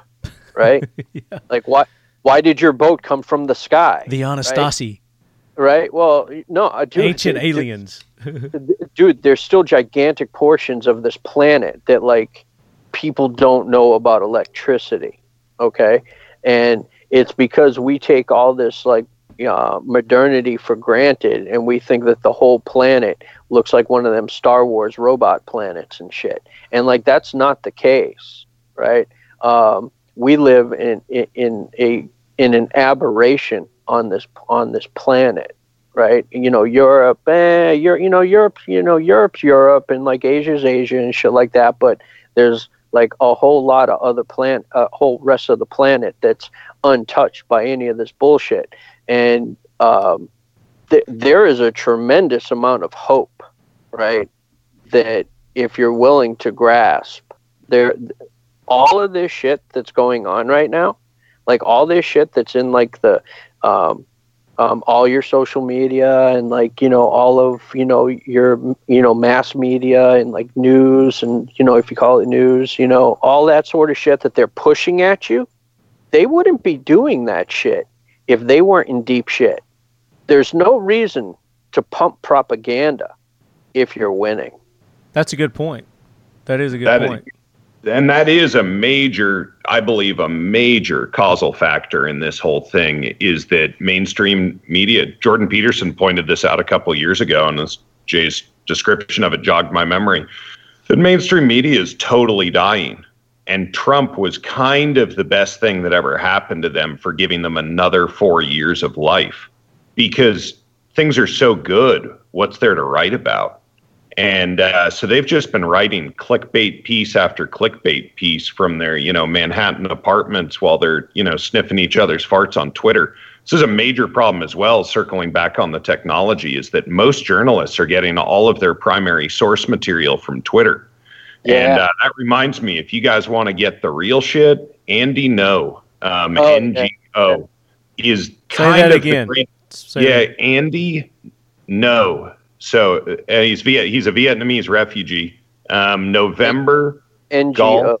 yeah, like, Okay. like non-governmental organization, uh, Um, yeah and uh, yeah, yeah, and that dude has had his ass handed to him a bunch by Antifa. One time where he was severely beaten, got brain damage, and they go hunting for him now. And I don't know how he gets his footage. He must be wearing some wacky disguise or something because he's this little gay Asian dude. Like yeah. he he has every you know he he's completely anachronistic, which I love. You know So- he he you you'd peg him as a lefty, but he really just loves liberty. And coming from Vietnam, he actually knows how good we have it. And um, so anyway, everybody's just looking at what he's doing. So real and quick, what he putting his spin on- Andy uh, Cuong NGO, born 1986, an American social media activist, journalist, best known for covering street protests in Portland, Oregon. He is editor at large of the Post Millennial, a Canadian conservative news website. Ngo came to national attention in May 2017 after he was fired from the Portland State University student newspaper, The Vanguard, uh, according to the newspaper editor, inciting speech and posting half truths on Twitter. He received attention in 2019 when he was involved in a confrontation with protesters while covering a counter protest by the Proud Boys, which we talked about earlier, uh, in Portland, and later due to alleged connections with far right groups Patriot Prayer, which that was the guy who got murdered was part of, and Proud Boys. I love the way there's so much propaganda just Right? in that song. Is that a Yeah, Wikipedia? right? Yeah, Exactly, yes. Confrontation with protesters. It wasn't a confrontation. They beat his ass with bricks and stuff. Like, Yeah. and that's where it's Totally. really useful when you get to the primary source material and you can watch it with your own eyes and then look Right. at what they're writing. And that's that's where I have anger management because I don't like it when people are being lied to. Um, but uh, yeah, Uh, but you know, you know, so to bring it back to the states, because that's where we live. Um, all of this hocus pocus that's going on, the you don't find it ironic. Going back to the nuclear theory, right? You don't find it ironic that nothing's really happened yet. Nothing in Yep. our and with these protests. Is that what you're Yeah. saying? Nothing has really happened yet.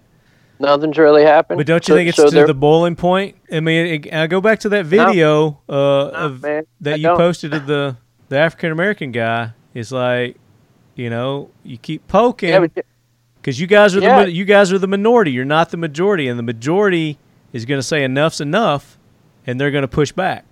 yeah, you don't understand though, Marty, that these leftists don't know that they're not the majority. They're in such a bubble that Yeah, they, they don't think get it. that- No, I Yeah. understand that. I completely understand that. But uh, Okay. what what what you're saying is like, don't I find it ironic that nothing's happened yet? It's like Oh. it's like no, I mean no, because we have the majority has we know we're the majority, and we know that these are a bunch of squeaky, whiny babies that Ah. you know we're letting them Yeah, have their tantrum, but uh, enough's going to become enough, and we're going to throw them over the knee, and we're going to spank them. But however, But you don't think that's going to happen? I I um I hesitate to say yes. I hesitate to say yes because one of the things that we maintain right now is the moral high ground. But at some point, you have to come off your high ground, your morals, and you have to you have to invoke discipline.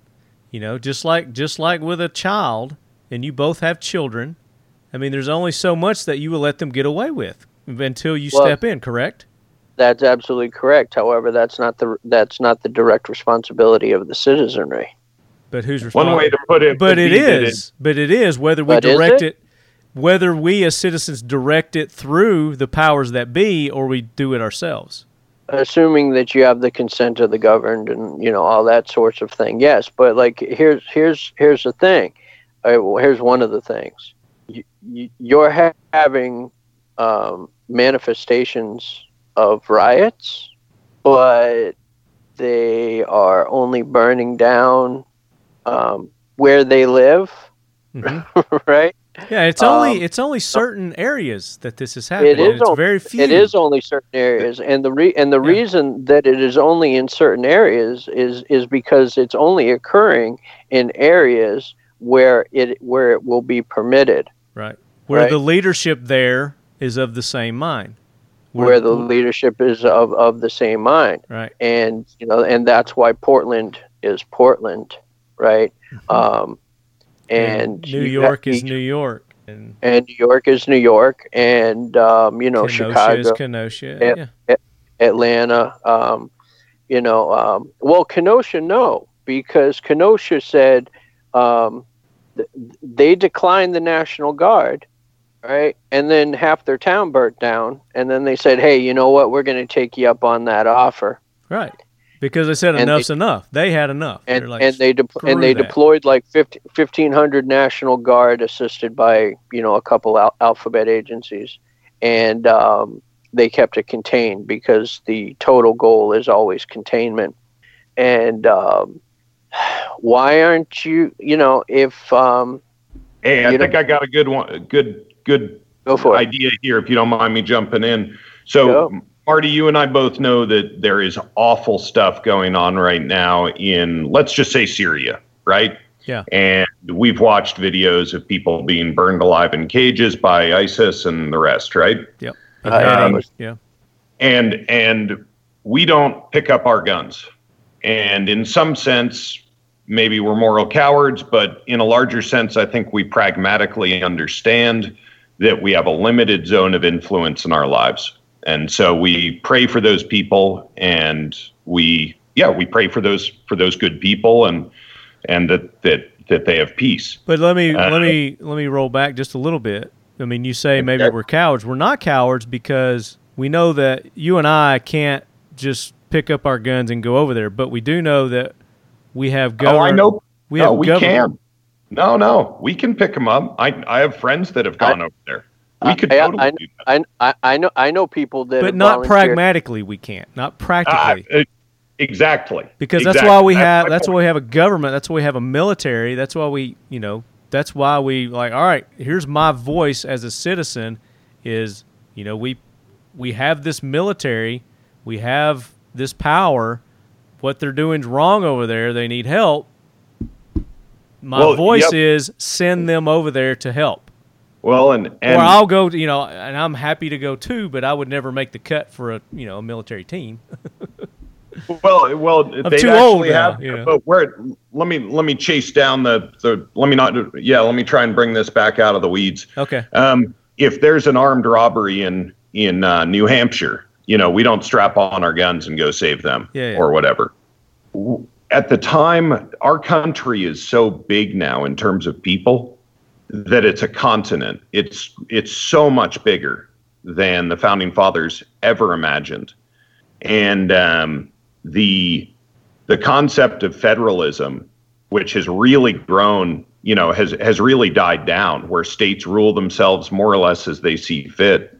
You know, one possible outgrowth of this is that, like, I'm not about to go storm California to liberate the Second Amendment rights of Californians. That's the job of Californians. yeah And um, I believe my my personal thinking is that there is a zone of influence and a zone of concern that we need to come to that is smaller than the national, you know, than than than the size of the United States. Because California, Oregon, and Washington, we're not going to convince those governments anytime soon that they're not doing exactly what they should be doing. And so there is a path um, that some are calling balkanization, Yep. where we shrink our zone. balkanization Balkanization, like the Balkans. Balkan Islands You know, former Yugoslavia. You know how there's like 20 different countries now. yeah You know, that's the only chance that I personally see to save the republic is to actually go back to a republic. And for California to quit telling Idaho and Florida and Tennessee what to do. And likewise, that if they want to have some wacky religion called leftism and anti racism in their states, that as long as they don't bring it over their borders, you know, we leave them alone. Hmm. And that's somewhat fatalistic of me, but when you when you think of the the contrast, you know, the Gettysburg Address is is thought of as one of the greatest speeches of all time. And I I would urge listeners to go back and read it. It's quite short, but it's basically Lincoln patting himself on the back while standing on the the, the graves of 500,000 Americans that had died over the last couple days, saying how important it was that he killed all those Americans to keep the republic together. And that to me is one of the most un-American things I could ever think of. And I, you know, my personal reading of history, and it obviously I think slavery is abhorrent and always was abhorrent. However, I don't think the war against the states was fought about slavery. I think it was fought about taxes and trade and tariffs. And uh, it doesn't even matter. Like to kill, to boast about killing half a million Americans so that you could keep your borders constant. you want me to read it to me, it, it sure. Let me read it right here. So, Abraham Lincoln, four score and seven years ago, our fathers brought forth on this continent a new nation, conceived in liberty and dedicated to the proposition that all men are created equal. Now we are engaged in a great civil war, testing whether that nation or any nation so conceived and so dedicated can long endure. We are met on a great battlefield of that war. We have come to dedicate a portion of that field as a final resting place for those who here gave their lives that nation might live. It is altogether fitting and proper that we should do this. But in a larger sense, we cannot dedicate, we cannot consecrate, we cannot hallow this ground. The brave men living and dead who struggled here have consecrated it far above our poor power to add or detract. The world will little note nor long remember what we say here, but it can never forget what they did here. It is for us, the living, rather to be dedicated here to the unfinished work which they who fought here have thus far so nobly advanced. It is rather for us to be here dedicated to the great task remaining before us, that from these honored dead we take increased devotion to that cause for which they gave the last full measure of devotion, that we here highly resolve that these dead shall not have died in vain that this nation under God shall have a new birth of freedom, and that government of the people, by the people, for the people, shall not perish from the earth. And that's the speech you're talking about. Yep. And I'm not saying there's not some brilliant speech writing in there. I'm just talking about the underlying. No, you know, and that's that's what. Yeah, exactly, and that's that's why I wanted to read it. Yeah. Um, because he does reference the dead a lot. He does. The the Union soldiers have a very nice monument, and the Southern soldiers are in a pit. And yep. uh, those Southern soldiers were no less American in my mind than the Northern soldiers. Um, but they're not treated the same. And, no, in um, point in fact, you know, the last state flag with the Confederate symbol on it was taken down um, and being replaced in Mississippi. So they've got a um, a magnolia or something on there instead. The southern part of the country was heavily agrarian. They were the growers, and they were growing cotton and grain and everything, right? And uh, the northerners were the industrialists. They had all the mills, you know, that would turn the cotton into into cloth, and they, they were getting, and they were getting really nice prices from England and everywhere else to sell that finished fabric, and they were paying very low co- prices to the farmers. And they were setting those prices and also they forbade those farmers from exporting them overseas to get the best price so they were fixing the price and keeping these guys under their boot and uh, it's a classic i think most of american history including today it's another lens we can look at it through as agrarian versus urban the yep. needs of urban people are drastically different from those of agrarian and if you try and push urban ideals onto agrarian people, they're not going to respond well. And so that's what I mean when I say that the war yeah. of northern aggression there yeah, was not not about slavery. I mean, Dred Scott, you know, where the, the Supreme Court, you know, said that blacks were were property even if they escaped to northern states. You know, that was the that was the law of the land when the Civil War kicked off, and it was only a couple years in that that Lincoln actually emancipated the slaves, and his plan was to ship them off to Africa because he didn't like them either. And That's so, right. painting Lincoln with any kind of a positive racial brush is a very tough task. And again, I believe no matter what color you are, you're one of God's children. So, you know, I, I obviously think that all of that is barbaric. Um, yeah, absolutely. But uh, yeah, I mean, everybody's way of thinking back then was backwards that's one of the scariest things to me is the degree of white supremacy and racism that that the Democrat Party is yet again displaying. You know that that these that these woke white people need to come in and save these poor blacks from from the rest of us. And it's like you guys have been doing that for the last 50 years. Maybe if you gave it a rest, you know, things might actually be better if you quit trying to fix things. Is my personal feeling and and to these these white folks that say that they're racist and immediately, you know, the uh, the lady who write who wrote White Fragility, which is the new Bible, openly says that she's racist, that she's uncomfortable around people of color. Hmm. Why in the hell is she their high priestess right now? Right. That's insane. Yeah, don't get it. So uh, I'm still you know, I still don't feel any better about this. You know? Oh yeah, let's so. move on because I got the balkanization was the gateway drug. There we go. Yeah, yeah. So let's cut into that. All right. So. And and it it dovetails great with with Jay feels uh, in our brief talks. I think exactly the same way that surround yourself with people that love liberty and places that love liberty. You know, but Jay, I'll let you give give your your talk on that because I think it's a really good one. Yeah, because you know I this is pretty simple to look at, really. I mean, granted, most of the population of the of the country lives with um, along the coast, right?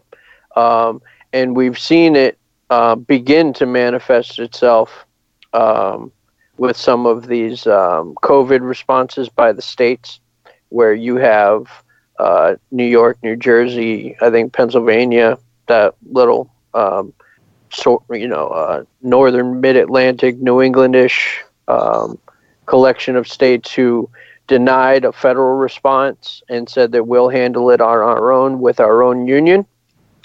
And then on the West Coast now, you see with this um, Marxist insurgency in Washington, Oregon, California, it really would not be much of a stretch and really would not be very difficult if those unions of states seceded and formed their own nation state.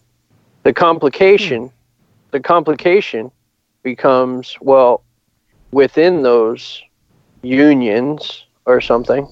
Who decides how they're supposed to be governed there? Because now you're not covered under a constitution, and right. you'll see fighting there between people who say, "Hey, look, I don't really care that you want to get together with these other states.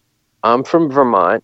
I, I, I'm a citizen of the United States, and I want to stay a citizen of the United States within being a citizen of the state of Vermont. And then Vermonters have to go at it with each other to decide how that state is going to be ruled. And where there was like this mysterious line between North and South, in balkanization, you don't have that. You have communities, you have towns, you might have counties, but in in what people call the flyover states, we see in the in in the election results that most of the flyover votes the same way except for tiny pockets. And with balkanization, you would theoretically separate the 50 states into groups or clusters of states that think or wish to behave the same way. Now, in Yugoslavia, that was largely separated by religion, and it's still kind of that way. That that that's how they've been able to reasonably make nice with each other with Serbia, Croatia, uh, Bosnia Herzegovina. Um, they still go at it from you know from time to time, as it would seem, and um, some other superpower has to uh, step in and say, "Hey, y'all got to chill out because it's totally not cool." And then they go back to doing what they were doing with you know having had a little skirmish, and it uh, and it is what it is. There's a lot of discussion in this country about maybe it's time for mommy and daddy to separate and separate before it gets ugly and they have a really ugly divorce. Um, and by mommy and daddy, mommy and daddy are states. Mommy and daddy are states. And there's a there is like a a, a balkanizing light that is my utopic hope, but probably won't happen, or I, I hope it happens.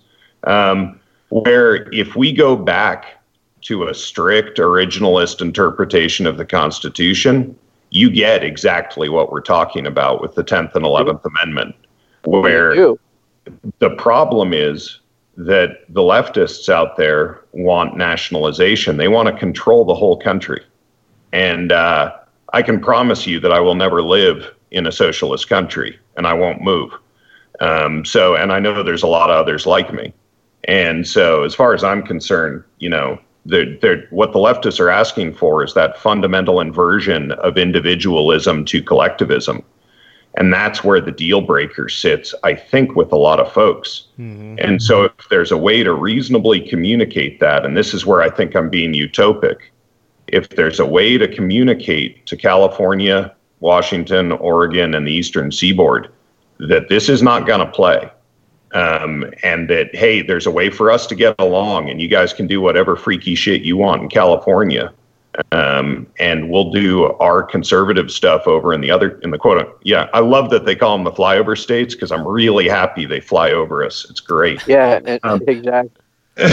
um, but you know, there's already, and and I'll give you an example of this. Idaho just takes shit from nobody in most cases, not all, um, not as much as I'd like. But on the subject of firearms, there's a law on the books in in Idaho that uh, law enforcement of any stripe in Idaho is forbade from helping the ATF or any other federal agency in in enforcing new firearms laws. So, like the bump stock ban, mm-hmm. if I was dumb enough to have bump stocks here, uh, when I have access to full auto, and the ATF thought that was frowny, and they wanted to raid me, they would have to bring in somebody else from out of state and that's not how they roll. That's not how it works. Additionally, Idaho says, uh, you know, federal government, your NFA Act is completely unconstitutional, and we don't recognize it. And you, I know a lot of people here that make their own cans, and the law is that you have to scribe them made in Idaho and agree to not take them over state lines.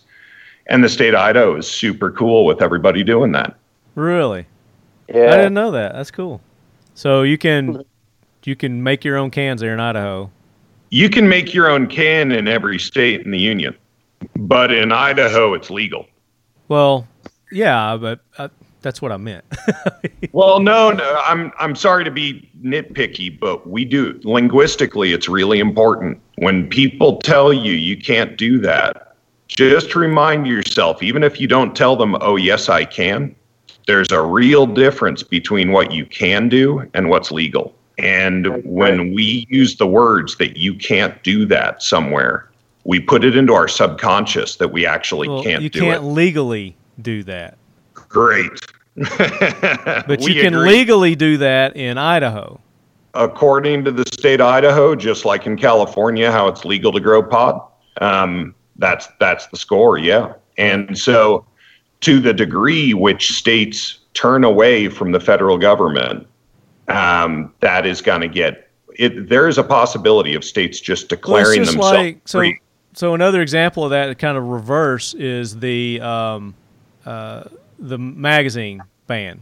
So you know, and recently here in Calif- in California, the uh, the Ninth District Circuit Court ruled that it was unconstitutional for them to to ban high capacity magazines. But California had a law that said, you know, even though it's against federal law, we're saying it's not legal here because we're you know we're our own state, we make our own laws. You can't have it here right. in California. It's actually active evidence of the precedent, right? That California is aware of the Tenth Amendment. They selectively use it, mm-hmm.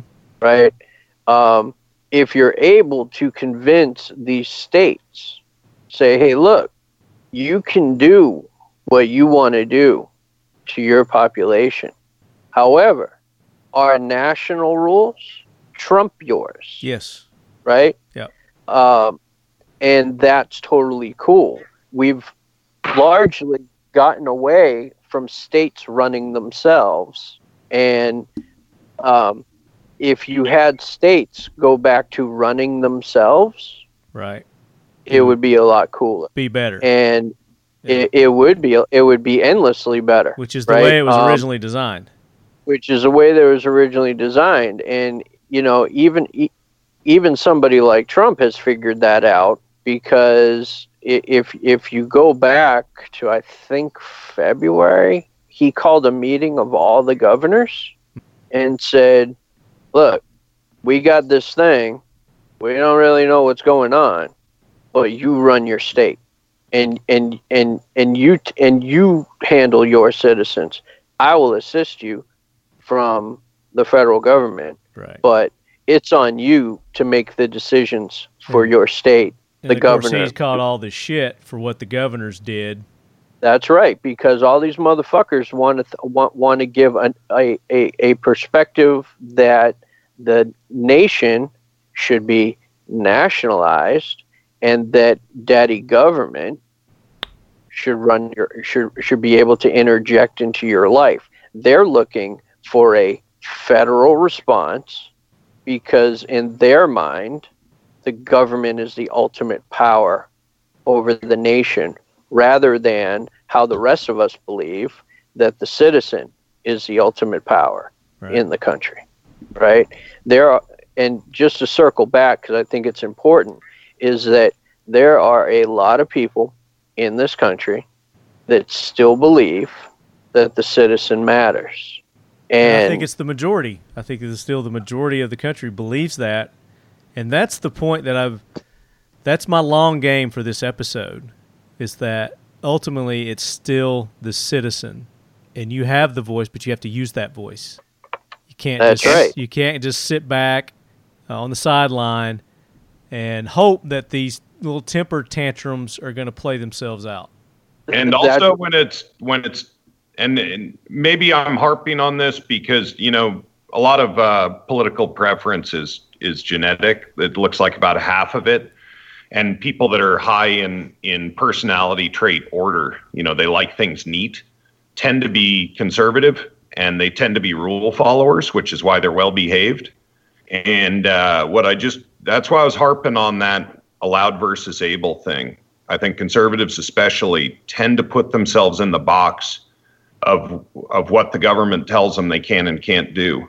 And in the coming times, I think it's going to be very useful to be able to think um, somewhat plastically, somewhat you know, to be flexible in one's thinking, you know, about the the range of possible actions.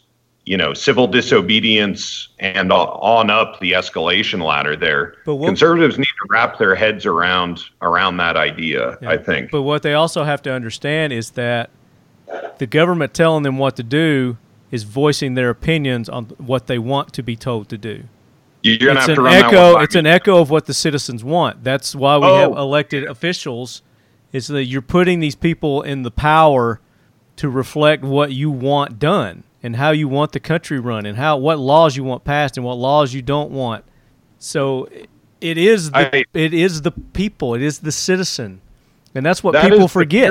That's what people that forget. Is, I, I agree with you, but uh, somebody, a very wealthy um, investor type that has mentored me a little bit, um, he doesn't really think this, but what he said was voting is for poor people.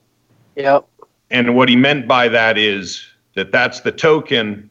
And I'm I, I don't mean this in an in a I'm going to speak in a denigrating way for the purposes of illustration. I don't necessarily think this way, but mm-hmm. that voting is the token that the power elites give to the serfs uh, to let them think that they're in charge of the government. And I I completely agree that you know when the founding fathers laid this thing out, when when the state appointed senators, you know when individual states appointed senators at the very beginning, that yes that worked. I am not at all convinced that that's the situation now. And well, I know no, it's not. It's hard. not working because people have forgotten that they have the power. That and that's kind of where I talk about the. And it's slowly know, been taken away from them by the government. You know, the power, yeah, but is, only. Go ahead. But only because we let it happen and pay right. attention to these people, and that's that's where I go to the a little healthy disrespect for these fools is is really in order, and uh, on both sides of the political aisle. And um, we have some public servants, you know, like Trey, Trey Gowdy. He did his time and he got out. That man was a servant. And I'm not saying I agreed with everything he stood for, mm-hmm. but he was trying to help. But that's what needs to happen guys, is they do their term and they get out. You can't have these career politicians. You know, these people that are making millions and millions of dollars. You know, you got these lobbyists that are lining the pockets. Uh, you know, by contrast, the French government is terrified of the populace. The French government will turn on a friggin' dime. And yeah. let me give you a good example of why why nobody in government cares about our opinion.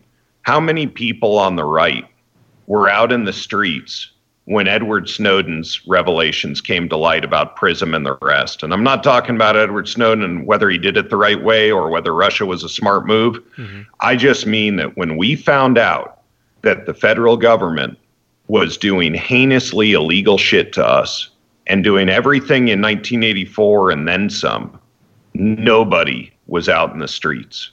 Mm-mm. No, I mean they actually turned on him. Yeah, they turned yeah. on Snowden. Yeah. yeah, yeah, totally turned on him, saying that you know they should be, you know, hung for treason and and and in all reality, um, a, a, great deal of the information that we have about the ills done against the population um, all came from, um, you know, his data. You know, yeah. Panama Panama Papers, and you know, all sorts of interesting tidbits of horrors and yeah, and everything still... that we worried uh, that we worried about that happening happened to Trump. And guess who did it? Obama. You know, That's like as scary shit as you could imagine, we have proof of having happened. And so there is a problem that is parallel to the one we're discussing and kind of, and entangled with it. That is, how do we make our government representative again? Because I don't feel represented by anybody but my local city councilwoman. Uh, yeah, there's that, and uh, you know, I I I think that we are on the slow roll um, towards some sort, some particular variety of um, um, social breakdown that will eventually lead to some variety of um, martial action. Um, because I think that as soon as you start seeing some real breakdown, some real, you know, so, um, uh, you know, n- not like this protester shit, but um, you have, um, I don't know, they, they they determined that this county is a strategic or economic interest, so we're going to secure it for continuity's sake. And now you have, you know, um, MRAPs stationed in a neighborhood or around you know uh, some federal buildings, I think that that's going to start stirring some feelings, and but do you that's think, when do you think the defunding of the police is a step towards that? Where, yeah, I think that. Uh, yeah, I absolutely think so. Yeah, yeah I absolutely. Think, I, I a, think that there's part ab- of the think, part of the plan. I think that there's absolute intent on that, and and you can look back to some of Obama's campaigning, where he said that um, part of his uh, part of his hope and change was going to uh, nationalize uh, the police department. Well, one of the things that you have to do um, before you can nationalize the police department is is that you have to discredit it, and you have to show that it is inept, and you have to portray it in a certain way that we can do it better. And if they um, and if they continue um, you know, behaving poorly, then we're going to have to replace them with something that has consistent training and consistent messaging um, and a consistent uniform um, so that instead of having your local cop right that you know that you know that his kid goes to school at your kid's elementary school now you've just got some fed that um, you know drives to wherever he's assigned to during roll call. And he has no personal attachment to the community or the people there right? You lose community policing then.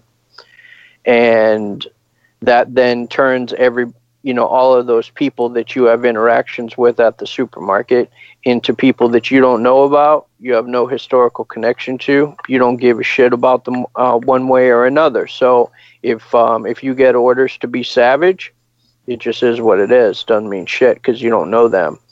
Um, but by deep, all of these, all of these movements, right? And I think there's, I want to say there's tw- twelve or fourteen of them nationally right now. Um, well, if you defund, if you defund your law enforcement, who's going to be your law enforcement? You well, know? and that the the fucking uh, government, the military. Well, the Fiocchi family has been producing high quality ammunition since 1876. In 2020, Fiocchi's launching a full line of premium products, everything from self and home defense to the long range categories.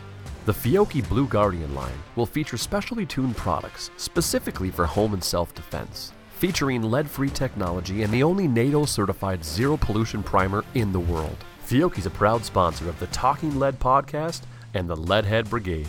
Fiocchi trains, Fiocchi protects. And uh, you know they're they're pushing for this bifurcated policing system with you know sort of social workers and educators kind of thing, right? Yeah. And one of the things that Obama explicitly had a goal for, which to me was one of the scariest things, was a unified national culture. And Yeah. uh, to me, that was the signal that a, a civil war was inbound at some point in the future if that actually happened. Because the day Yeah, that San Francisco has the same culture as Idaho, Tennessee, or wherever, is the day that people are killing each other in the streets and one of them wins and there's no more of the other ones. You know, there's That's no right. there's no way to unify those cultures. No, and uh, what what the leftists are absolutely calling for, you know, hate speech is violence and all this stuff and a crime, and they'll absolutely beat somebody to death for saying a racial epithet or something. They're calling, you know, a bunch of Bernie uh, staffers were talking about uh, re-education camps, and they would right. call them something very nice, like a, you know, cultural learning or you know cultural appreciation or anti-racism mandatory training like you know traffic school right Yeah. where Diversity you have a training. speeding ticket Diversity yeah, training. or- yeah. Yep. And so mandatory diversity training. And you know what? You're going to go to the summer camp over here because you screwed up three times and it'll be a week this time. And you'll get to do some intensive rehab on your hate speech for calling the dude in a dress, you know, with his balls poking out the front, you know, calling him sir accidentally when you see his stubble. Um, and uh, so, yeah, that's, I, I think that's another aspect of it. Yep, totally agree, and I think that you'll see a further. I, I think that I think that you'll continue to see an escalation of that, um, and um, I I, th- I I think in the short run, however, I I highly suspect, like I I will be so awesomely relieved if it doesn't happen, like in the most massive, joyful, go outside and dance a jig. If it doesn't happen, okay but I highly suspect that we are going to see some variety of very dynamic, very dramatic um, escalation of violence. Now, maybe we can, because we're dragging on in time, maybe we can move to the what, you know, Marty was asking us what, what we thought individuals' action should be. Yeah, let's do that. So, amongst all this, I mean, I we've kind of given some good tips, you know, and I think what you guys with what's going on, and um, I don't know, I don't know. Maybe we haven't hit that yet, but so let's say, let's say, you know, this shit's coming down your your neighborhood, your road. It's coming to your town because, like you, like we talked earlier, it's like you know, this hasn't really directly affected us because we're not in these cities, these towns where this these protests are directly happening, and we're not we're not keen on, you know, chasing the tornado, so to speak. You know, we don't we don't necessarily at this point see a need for us to go and, and handle this shit. But if it's if it's forced upon us, I mean, like you said, I mean, if the shit's right here in our backyard, then we're gonna you know we're gonna do something. We're gonna be forced to do something. If my hand's forced, then I'm gonna do something. So what do you Yeah, guys totally. suggest if you know if if if you're thrust into this chaos, how do you handle it? The, the first thing, well, maybe not the first thing, but like well on the way to being the first thing, real talk, no bullshit, is the first thing that you need to already have done is your area survey. You have to have your own variety of intelligence network set up for where you live. And by you that, need, and by that, you need to know what the roads are that come in and out of your town. You need you need to know what the checkpoints are that or, or the choke points are that come in and out of your town, right? Where do they come from? How far are they from the highway? What neighborhoods are over there? What threats are in those? What what, what kind of threats could be coming from those neighborhoods or those other separate townships, towns, cities, you know, counties, whatever, right? Um, because if you know that a threat is coming, but you don't know the streets or the highways in and in and out of your neighborhood, in and out of uh, your development, in and out, you know, Mhm. um, we we all live in greatly different geographic areas. Like you know, I'm in a I'm in a suburb of a suburb of a suburb, Mhm. right? That's actually separated by a body of water and the Everglades. So um, I'm actually in a pretty good defensive position from where my threats could be coming from, right? Um, so I know that um, I really only have two roads that run through my town that are east and west, and my north and uh, north south roads all terminate on one of those roads. I know how many cars it would take to block those roads, right? Mhm. Um, if there's ways I- around the roads, um, fencing, aren't- stuff like that. Yeah, yeah. uh, Um, in my town, um, I'm. I already kind of have. Um, I have a canal south of my town, so if you block those roads, you're not getting a vehicle across those canals because those canals have water moccasins and gators in them, right? yeah. and um, right so there's that and um, there's also a um, um, there's overpasses right that i could you know theoretically put observation points on to be able to identify incoming vehicles right or people on foot um, i have my area fairly well surveyed i know what my it sounds like it. You, Well, know I mean, it, it, well, th- this is what I do. Um, you, you know, I also happen to know that from my mailbox um, down down the end of my one-way street to my gated community, whatever. Um, I, I I know that I've got 456 meters from uh, from my mailbox to the front entrance of my community, right? Um, I know what I know what the halfway point is by which oak tree it is, because that oak tree has its own specific knot from when the hurricane came and they cut down that limb. So that's an identifiable tree.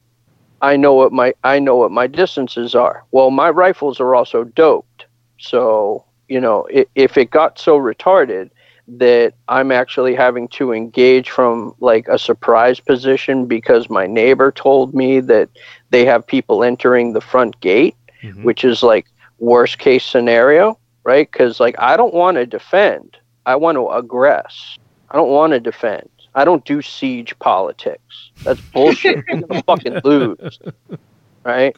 I don't do that shit. right. Uh, I want to stop them before they get into my community, and I have ample ways of doing that that don't include that, that don't that aren't even firearms or explosives. You know what I mean? Like you know, this isn't fucking Afghanistan Right. yet. Right. Right. So so knowing knowing your area geographically is a huge advantage. I mean, Right. you've pointed all- that out, and it could be used, like you said, because you know the swamps and you know all the choke points and you know how many cars it takes to do. You could you could be the aggressor and it's like, all right, we know this is coming. Let's go ahead and block this off. So their only way in is they got to go through these swamps with the snakes and the gators and all this stuff. And by that time, that's going to take care of their asses.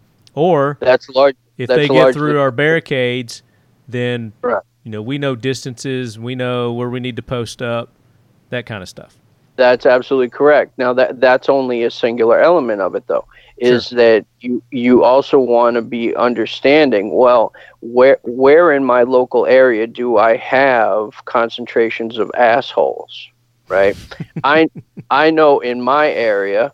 All right. I've identified um, um, certain parts, um, certain towns that have higher concentrations of um, anarchists. hmm Uh, I know where the um, I know I know where the Aryan Brotherhood hang out. Um, we all you know we also happen to have um, Church of the Creator not too far from here. Um, What's Church I of the know- Creator? I'm not going into that at all. You can Google it. Okay, And uh, um, I'm gonna Google it right now.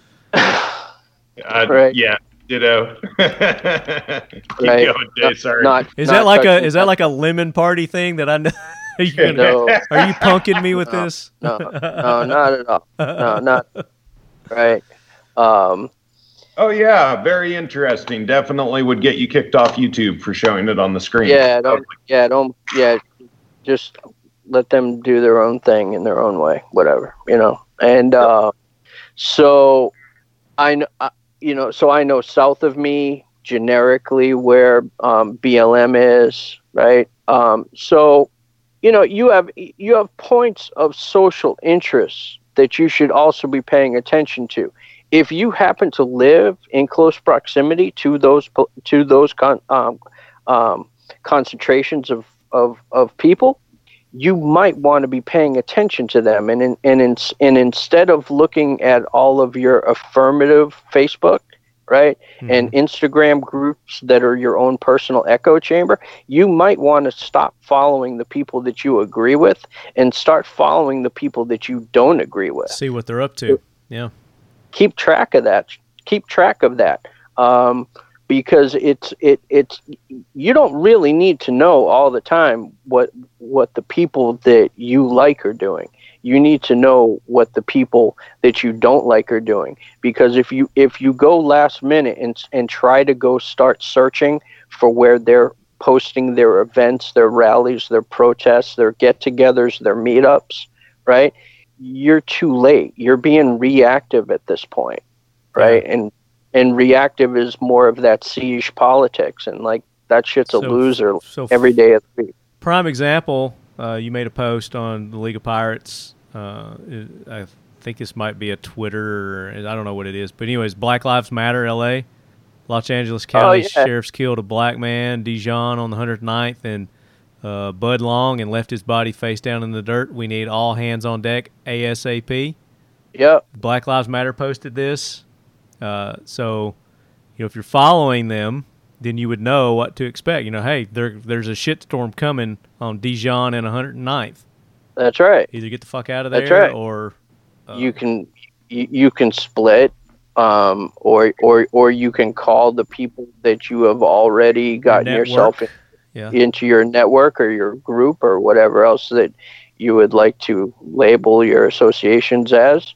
Um, and you know that kind of brings up you know brings to the next thing is that like don't be that dude that's all by yourself right so right? the myth um, of self-sufficiency is just that having spent totally a couple years trying to farm enough food to serve to support a family not a thing you need you need a collective haha a voluntary collective you need a voluntarism is worth looking up yeah, agar- agorism's a nice thing yeah. Uh, right.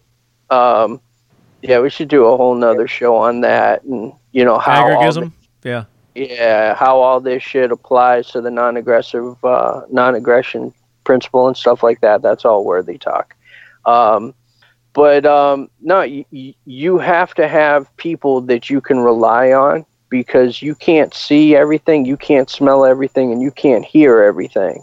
And you know, um, you you want as much early notice as you can to be able to oh i don't know um, get the wife and the kids out get them to a secondary location right in advance of having to move through a crowd because that's a nightmare that's bad you're going to lose right um, oh hey jay sir Who knows a lot about uh, local conditions on the ground and is like on duty for like 50 hours a week usually right now and like and is like hated by police? a lot of people.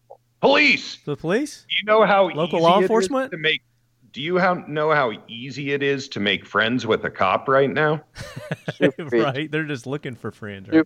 Oh man, and like I said, I got my issues with the way we do laws and law enforcement in this country, but I've got some really good friends who are cops, particularly if you roll jujitsu really easy yeah. place to make friends with cops. And if you want to talk about having an intelligence network, if if you get friendly with a couple cops, you yeah. find out real quick what's going on. Now that doesn't it's different. You know, Jay's adjacent to a more urban area than I am, but in my case, um, you know, the cops I know will tell me about the general temperature of things. You know, Jay and I have a mutual friend up in the Northeast who was calling us up and giving us the intel from his neck of the woods. Hmm. And he yeah. said two things were noteworthy. One of them was that a lot of out of towners with weird graffiti were showing up in the woods, which is yep. freaky. But yep. the other really big piece of intel intelligence was that in all the burglaries, not all, but most of the burglaries that he was servicing after the fact, they had taken the food. Yeah. And that is a sign. really bad sign and also really important to know because it gives you the temperature of what's going on. And in my community, I do not have a worry of Antifa rolling through here. We're just too isolated. So but if you're I taking the food, what does that indicate? it indicates that you have people who are really, really hurting. And uh, both, you know, Jay and I were talking. I'm like, what kind of unholy shit would you do to feed your child if you if they were starving? You know, Oh. morals tend to go out the window, right? Mhm. Yeah. Yeah, just all of it. I do all of it. It would be like you know those Bible stories. They'd have to like. yeah. Yeah. I mean, like, dude, I, I'm I'm very very comfortable and very very capable of like, you know ultra violence. Um, but I'm you know um I- I'm I'm restrained restrained with a va- rather sophisticated moral and ethical code. You'd rather So- not. Yeah, I'd rather not do this. No, but if I don't- Push I- to I- it. I- It will. I- it will. I don't want to. I've done it. I I I it's just you know I, I would prefer not to. Sure. I would prefer not to, because you know So that's a great tip. So uh, you know, get your network, get your sources, befriend, you know, people that are in the know that Yep. could that could tip you to what may be coming. Yes. Have supplies at your house so you don't have to run to the you don't have to run to the grocery unnecessarily. Right? Have you know, have all your backup stuff that you possibly can. Right? Maintain your inventories. It's kind of easy now because they've been slowly training the population to, you know, be quasi preppers with this, you know, pandemic bullshit. Yeah. Right? Um Still haven't understood the toilet paper. Still don't. Still don't get. it, it, it was just it, it was reflexive it's the same thing that we have in florida when when people think that a hurricane's coming they run out and buy water Yeah, I understand that, but I mean that's it's Right. happened time and It's just- time again. But you've never heard of no because it it, toilet it was shortage. no it be it's it's just because people didn't know what else to do so they went out and bought it's like I've got everything. Let me buy toilet paper. yeah let me buy a toilet paper I'm gonna buy right? shit but paper.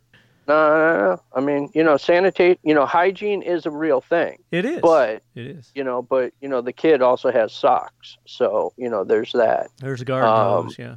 There's garden hose you know what i mean? It, it's one of those things. But no you you you know if if you know limit your limit your exposure limit your travel. Don't don't move at night because you know that's when the goons are out.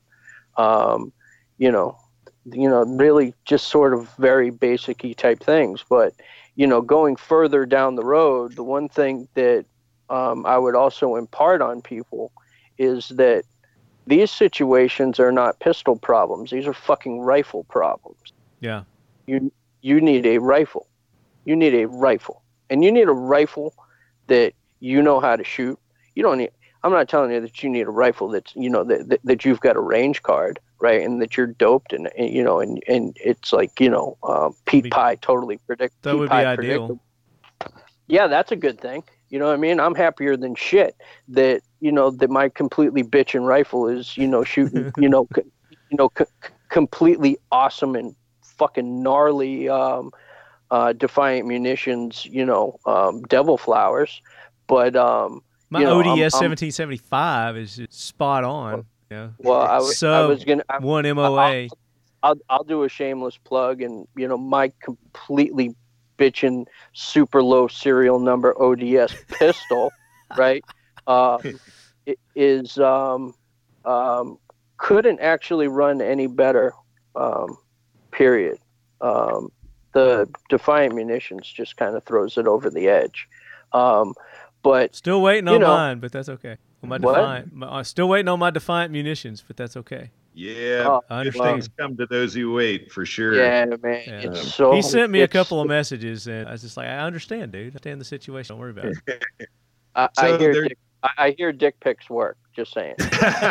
I'm gonna send him to uh, Lemon Party. yeah, there you go. There you go. Tell him to vote Lemon Party. Yeah. Yeah. Uh, so there's a third category here. So we've got the suburban with Jay's situation, the rural with mine. Yeah. And um, I listen to a bunch of comedy right now. That's almost all I listen to. to. Um, just silly stuff because the it's so bleak right now that I just cannot. I really need clean the palate. Yeah, man. yeah, and uh, so listening to Joey Diaz on the Rogan show, and they were talking about a couple episodes back. They were talking about what was going on in L.A. And I have a um, Worthy Armory is out of L.A. Another great um, proponent of ours, and uh, so I get all this intel from Worthy and his customer base, and I'm um, also listening. You know, Joey Diaz, who's a hard son of a bitch. Like, you know, he he did some real stuff in the past, and and um, you know, did his time, and and I think is a good person now. Yeah. But he was talking about a guy walking down the street in L.A. with an axe handle, uh, just knocking people in the neck and having them crumple one after the other, and people were not noticing what was going on and Joey was on the wrong lane, tried to do a U-turn. He, he, said he didn't have a heater on him, which I'm pretty sure he he, he he's pretty loose with. Yeah, he's a felon, so Yeah. whatever. Um, but he tried to loop around and hit him out with his car, but the guy ducked onto the train station and just kept going. And there have apparently been multiple, you know, small number mass shootings in LA where the people were not charged because they didn't want it to make the news. Are you Yeah, there's So- ma- th- yeah, yeah, there's, there's- massive there- there's massive massive underreporting of grotesque violent crime occurring. I've seen Um, videos of uh, people walking up behind white people and hitting them on the head with bricks and stuff. Yeah, Yep, there, yeah, there's a bunch of that going on. It's like the new version of the knockout game. Yeah. um, you know, it's not it's totally not exclusive to you know black on white crime. It's you know it's kind of like the soup du jour for all fucking assholes right now.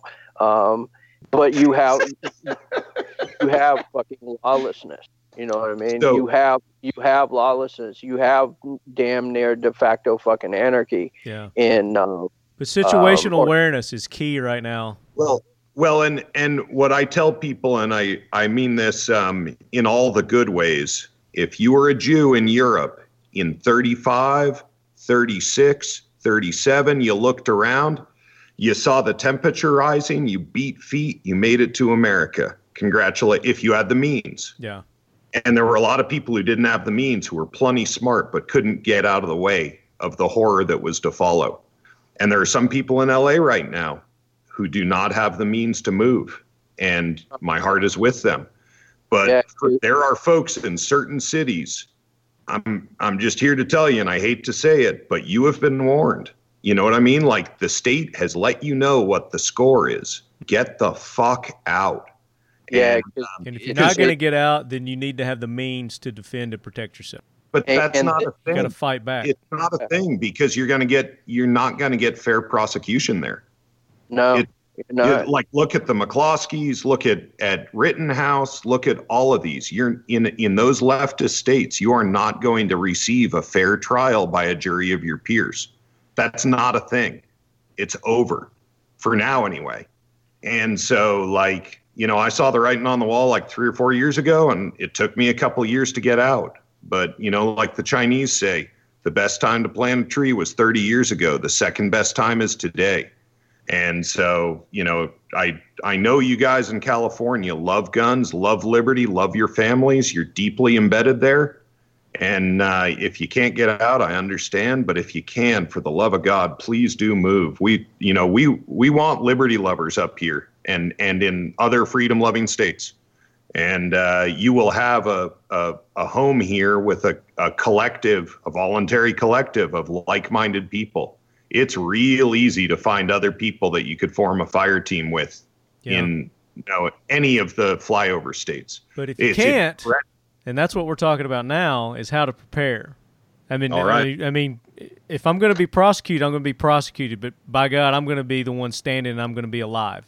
Oh, for for know. sure, I just feel the need to really be explicit that if No, we see a hurricane No. coming and we have a if we see a hurricane coming and we have a a, a car that runs Get out. Yeah. full tank of gas, it's time you. to Yeah. get in the car and Yeah. leave.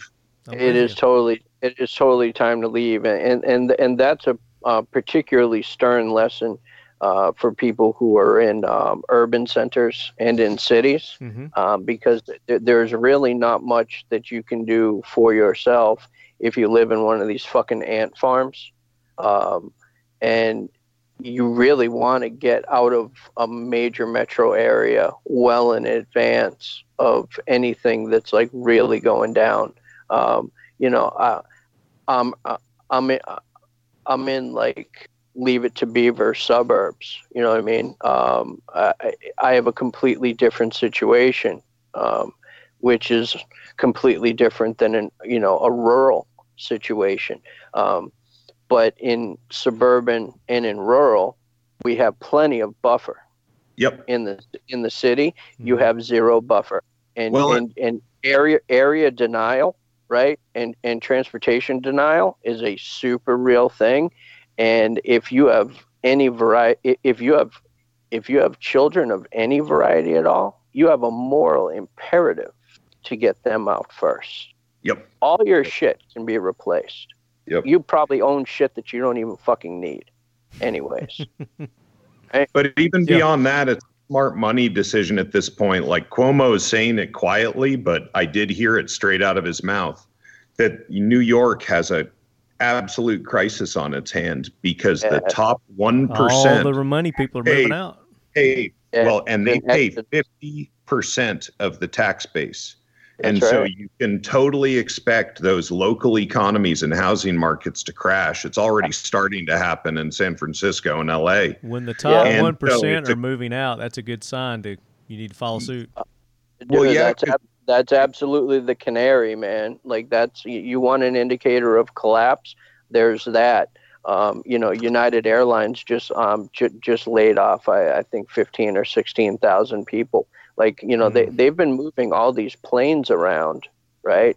Having them kind of sort of fly their routes completely empty, right? Just just to maintain their routes and just and just to make sure that their pilots are still getting flight time. And you know, I'm sure that there's other you know more relevant reasons, but I'm not a Yeah. fucking pilot. What do I know? Yeah. And um, They're getting their planes out of the disaster areas. well, I mean, there's that, but I mean, like you know, y- you have you have sectors of economy that are fixing to take a gigantic dump, right? And you know, that's another indicator of collapse, right? Like all of these things, all these things that we've been speaking about are are you know uh, are all ultimately tied to a functional economy, and this country has been functionally shut down for months on end and when when you start having food disruptions, that's when you're going to start to have um, some very for real uh, problems. The problems, are- the social problems that we're having that we're having right now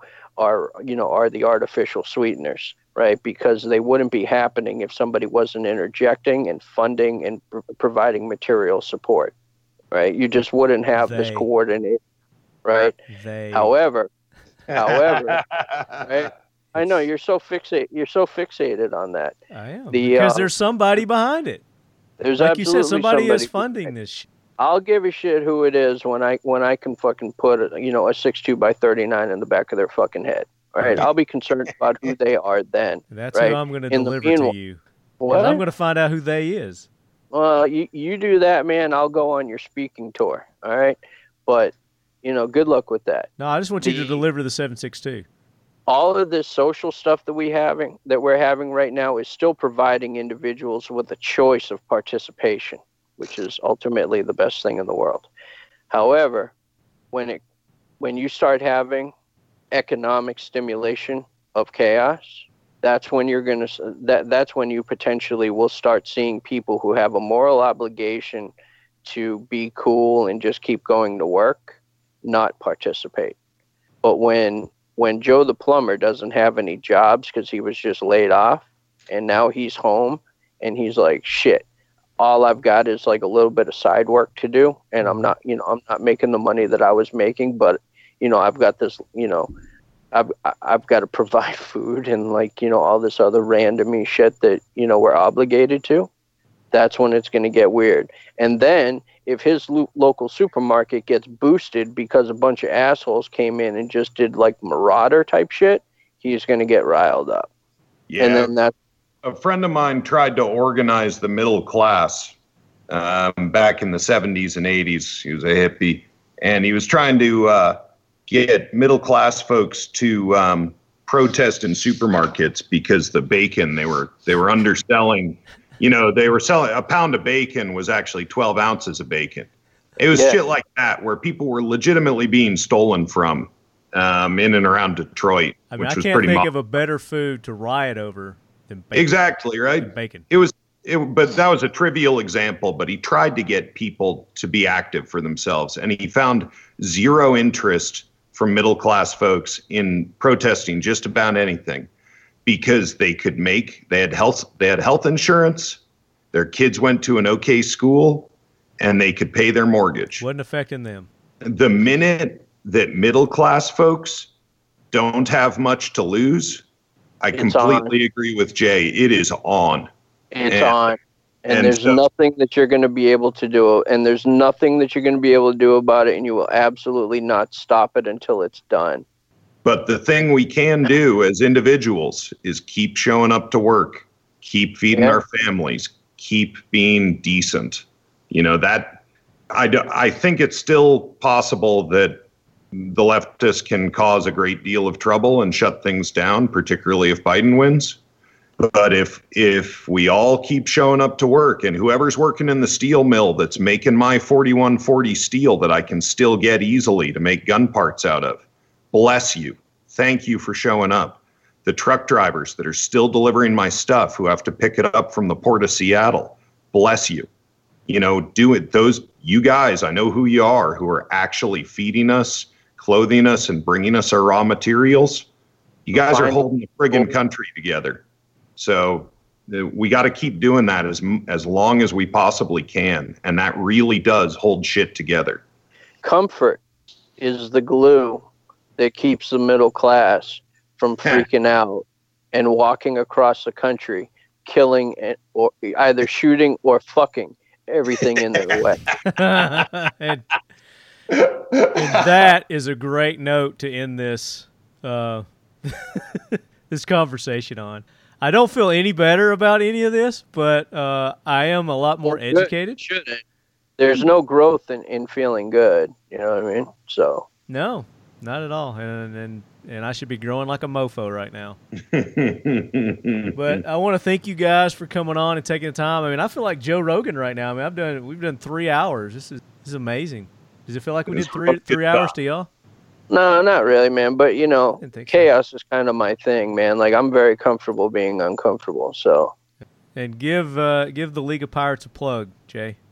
Uh, you can check us out on the Instagram. Um, we're doing uh, the League of Pirates Instagram. Uh, we we just switched over and we're experimenting on the Parlay or Parler, and uh, you can find us there at lop.actual. What is that? And we're, I'm not familiar with What? Parlay Parler. What is that? oh man, that's uh, like sort of like Facebook, but it's um, um, it's supposedly much more conservative friendly. Okay, I'll have to check Yeah, into that. Ron Paul is like the biggest thing going on it, and it is a. Um, I'm not sure exactly what the terms of use are, but it is emphatically a free speech friendly place. Hmm. Uh, very libertarian. We're on there too, though. We're, I haven't. I'm feeling like a boomer because I'm having trouble figuring out how to use the app. But um, Yeah. it would be really great if a bunch of your listeners got behind it because I'd love to start communicating on there with liberty-minded individuals and Okay. um, have to deal with what we're having to deal So, with um, with Instagram. I'm interested. I'm right curious. So, Leadheads, uh, if you guys are on Parler or Parlay, whatever it's called, uh, shoot me an email, talkinglead at gmail.com. And is it, if, if it's something that you want Talking Lead to be on, let me know and I'll look in. Yeah, it's spelled. Uh, I'll do it NATO phonetically or whatever you call it. It's Papa Alpha Romeo Lima Echo Romeo, Got it. The app. like Twitter. Uh, You know, Twitter. Twitter for conservatives. Okay. And you do Yeah. videos and shit on there too? Post videos? You can do yeah yeah you can do everything that everything that you can do on Facebook you can do on Parler. Okay, I'll look into it. So the I would- League of I the would League look- of Pirates is on there. Occam Defense is on there. And I guess I need to look into being. Cool. Yeah, yeah. Yeah, yee. Now you guys, you guys still doing swag? I'm I- I'm I'm taking a break from swag right now. I have some I have some new shirts that are going to be coming, but what I'm really working on right now is finding a new flag vendor, and um, we have some other stuff that's coming up. We Okay, cool. May or may not be having some uh, signature rifles soon, and um, Well, you want to talk about your Yeah. classes that you're doing, or not? Um, well, yeah, you totally, you totally can. I mean, like you know, I'll shamelessly plug anything. Um, I don't have anything posted yet. um, because I'm waiting on finalization of dates. But Mhm. when dates are when w- when dates are um, available, we will have them amply posted on all of our social media, and I may or may not ever get my website actually um, up and populated. But you can also find um, Is that uh, something you need help with? Um, yeah, you want to write some content for me? That'd be great. Well, I'm gonna I'm gonna enlist I'm gonna enlist some lead heads. So if we got any lead heads that are listening that want to help Jay out with uh, the League of Pirates and getting his website up and going, uh, shoot, Yeah, me an email, website- shoot me an email talkinglead at gmail.com. And I'll yeah, I'll vet Uh, you, but we'll put you in touch with him. That would be awesome. Uh, website's totally live. E-commerce element is is totally functional. Um, you can find us at uh, theleagueofpirates.com. Um, don't have any content up right now. Pretty much everything that I'm doing right now is um, in meat space, and um, and then all my shit posting is is on the Instagram. Gotcha. and I'll uh, plug Jay a little bit, pump his tires. He has, uh, even though he's not really talked about it much, he has an extensive amount of experience, both training and uh, with some other cool guy shit. And so um, his his tactical training is good, really good, useful, and um, yeah, yeah. There's there's not a lot. There are a bunch of great trainers out there, and there's a whole bunch of ones that aren't worth learning from. And uh, I've learned a lot from Jay. And apparently, he's using the, the right equipment. He's using the Occam Defense Solutions ODS 1775, which, uh, Brian, the sponsors of the Talking Lead AK Corner, we've got our final season two episode coming up this month, and we've got a kick ass topic that we're going to be talking about. I can't wait. I'm very excited about our season finale episode. Yeah, me too. And yeah, we we make rifles, unfortunately, for exactly times like these. Um, and I wish I had been less uh, prescient would be the nerd term, but knowing ahead of time. But the reason we named the rifle 1775 is that's the year before 1776, and uh, so yeah, that I didn't know I was making a nerd joke with that model name, but that's the deal. Is that I was looking at the times and I was thinking, yeah, I think you know, Jay's talking about things running in cycles, and I really do not desire a revolution. I desire the spirit of independence and people becoming self sufficient to the degree they are capable. And we try to make a rifle that will do the job for you when you need it. And uh, we don't ship a rifle that we wouldn't trust our lives to. So it's uh, It is definitely yeah. a battle rifle. There's no doubt about it in every sense of the word. Well, thank you. Yeah, I'll disagree with you slightly that that typically means a, a larger, like a 7.6251. It is a fighting rifle, I think is what you mean for sure. And, No, and I mean uh, it's a fucking rifle. You can take the battle, and it's All gonna, right, it's- right. It's gonna fucking hold up and save your life. That's what I mean. yep, that that is that's I what get, and I can Yeah. I can totally tell you that the that it definitely passes the um, the sniff test because it did pass the coconut test very very simply. So What's, What's the, coconut, test? Yeah, you don't know what the fucking coconut test is?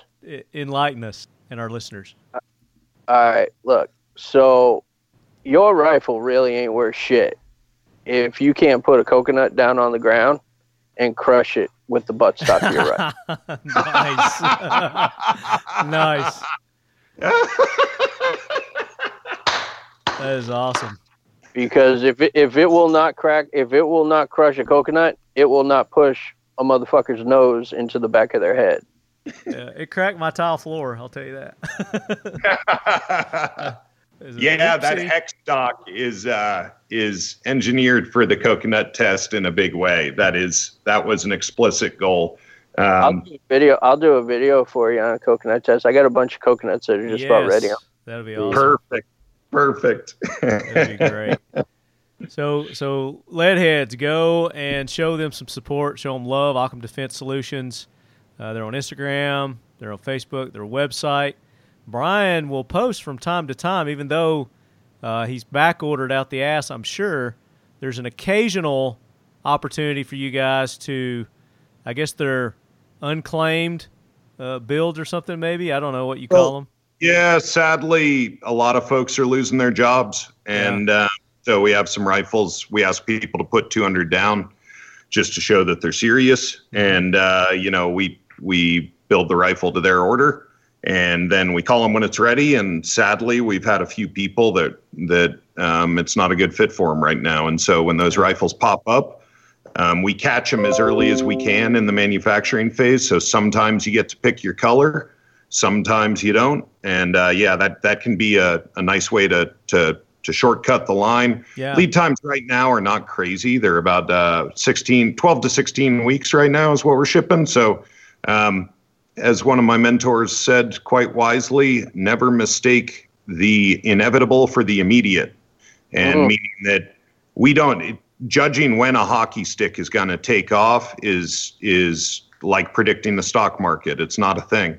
And so, uh, you know, just because things look bad now, i wouldn't, you know, if you're if you would like one of our rifles, I would just hop on board and and um, Get in line. Get in Get in line. line So my and- point and, is, if you're in line or you're you're um, frustrated because the line is so long, keep an eye on his social media because sometimes these little gems will pop up, and you'll have an opportunity to get one sooner than hundred percent. yeah. Yep. Yeah, yeah. Unfortunately, it's pretty common right now. So every, probably at least once every two weeks, we're gonna have one come up. Is my guess for the next, you know, probably eight ten weeks, something like that, at the minimum. If you get a pistol come up, let me know. Yeah, we'll do. Um, so yeah, uh, appreciate you guys taking the time to be on. It's been an awesome show. If you guys have questions, comments for Brian or Jay, shoot me an email, talkinglead at gmail.com, or you've got their um, their links now. You can get in touch with them, their websites, their Instagrams. Uh, do you field messages on on Instagram, Jay? All the time actually it's Okay. um you know I, I i i don't know i'm flattered actually i'm actually getting a um getting a lot of questions uh, come through the gram um i check it very very frequently Very cool. Very cool. So uh, there's there's again we could we could continue another three hours on this, and um, but we'll pick it up on another show. You know, there were some other things that you were getting into. Uh, Oh, voluntarism and agorism. Oh, yes. And, yeah. I think Yep. we should do a show on that. Yeah. One day. Yeah, that's the actual anarchism. This this nonsense that the black bloc guys are doing Yeah. has nothing to do with anarchism at all. it's not anarchism So marxist So we'll do a we'll do a show on that and get into that. But uh, again, like I said, the AK corner coming up this month.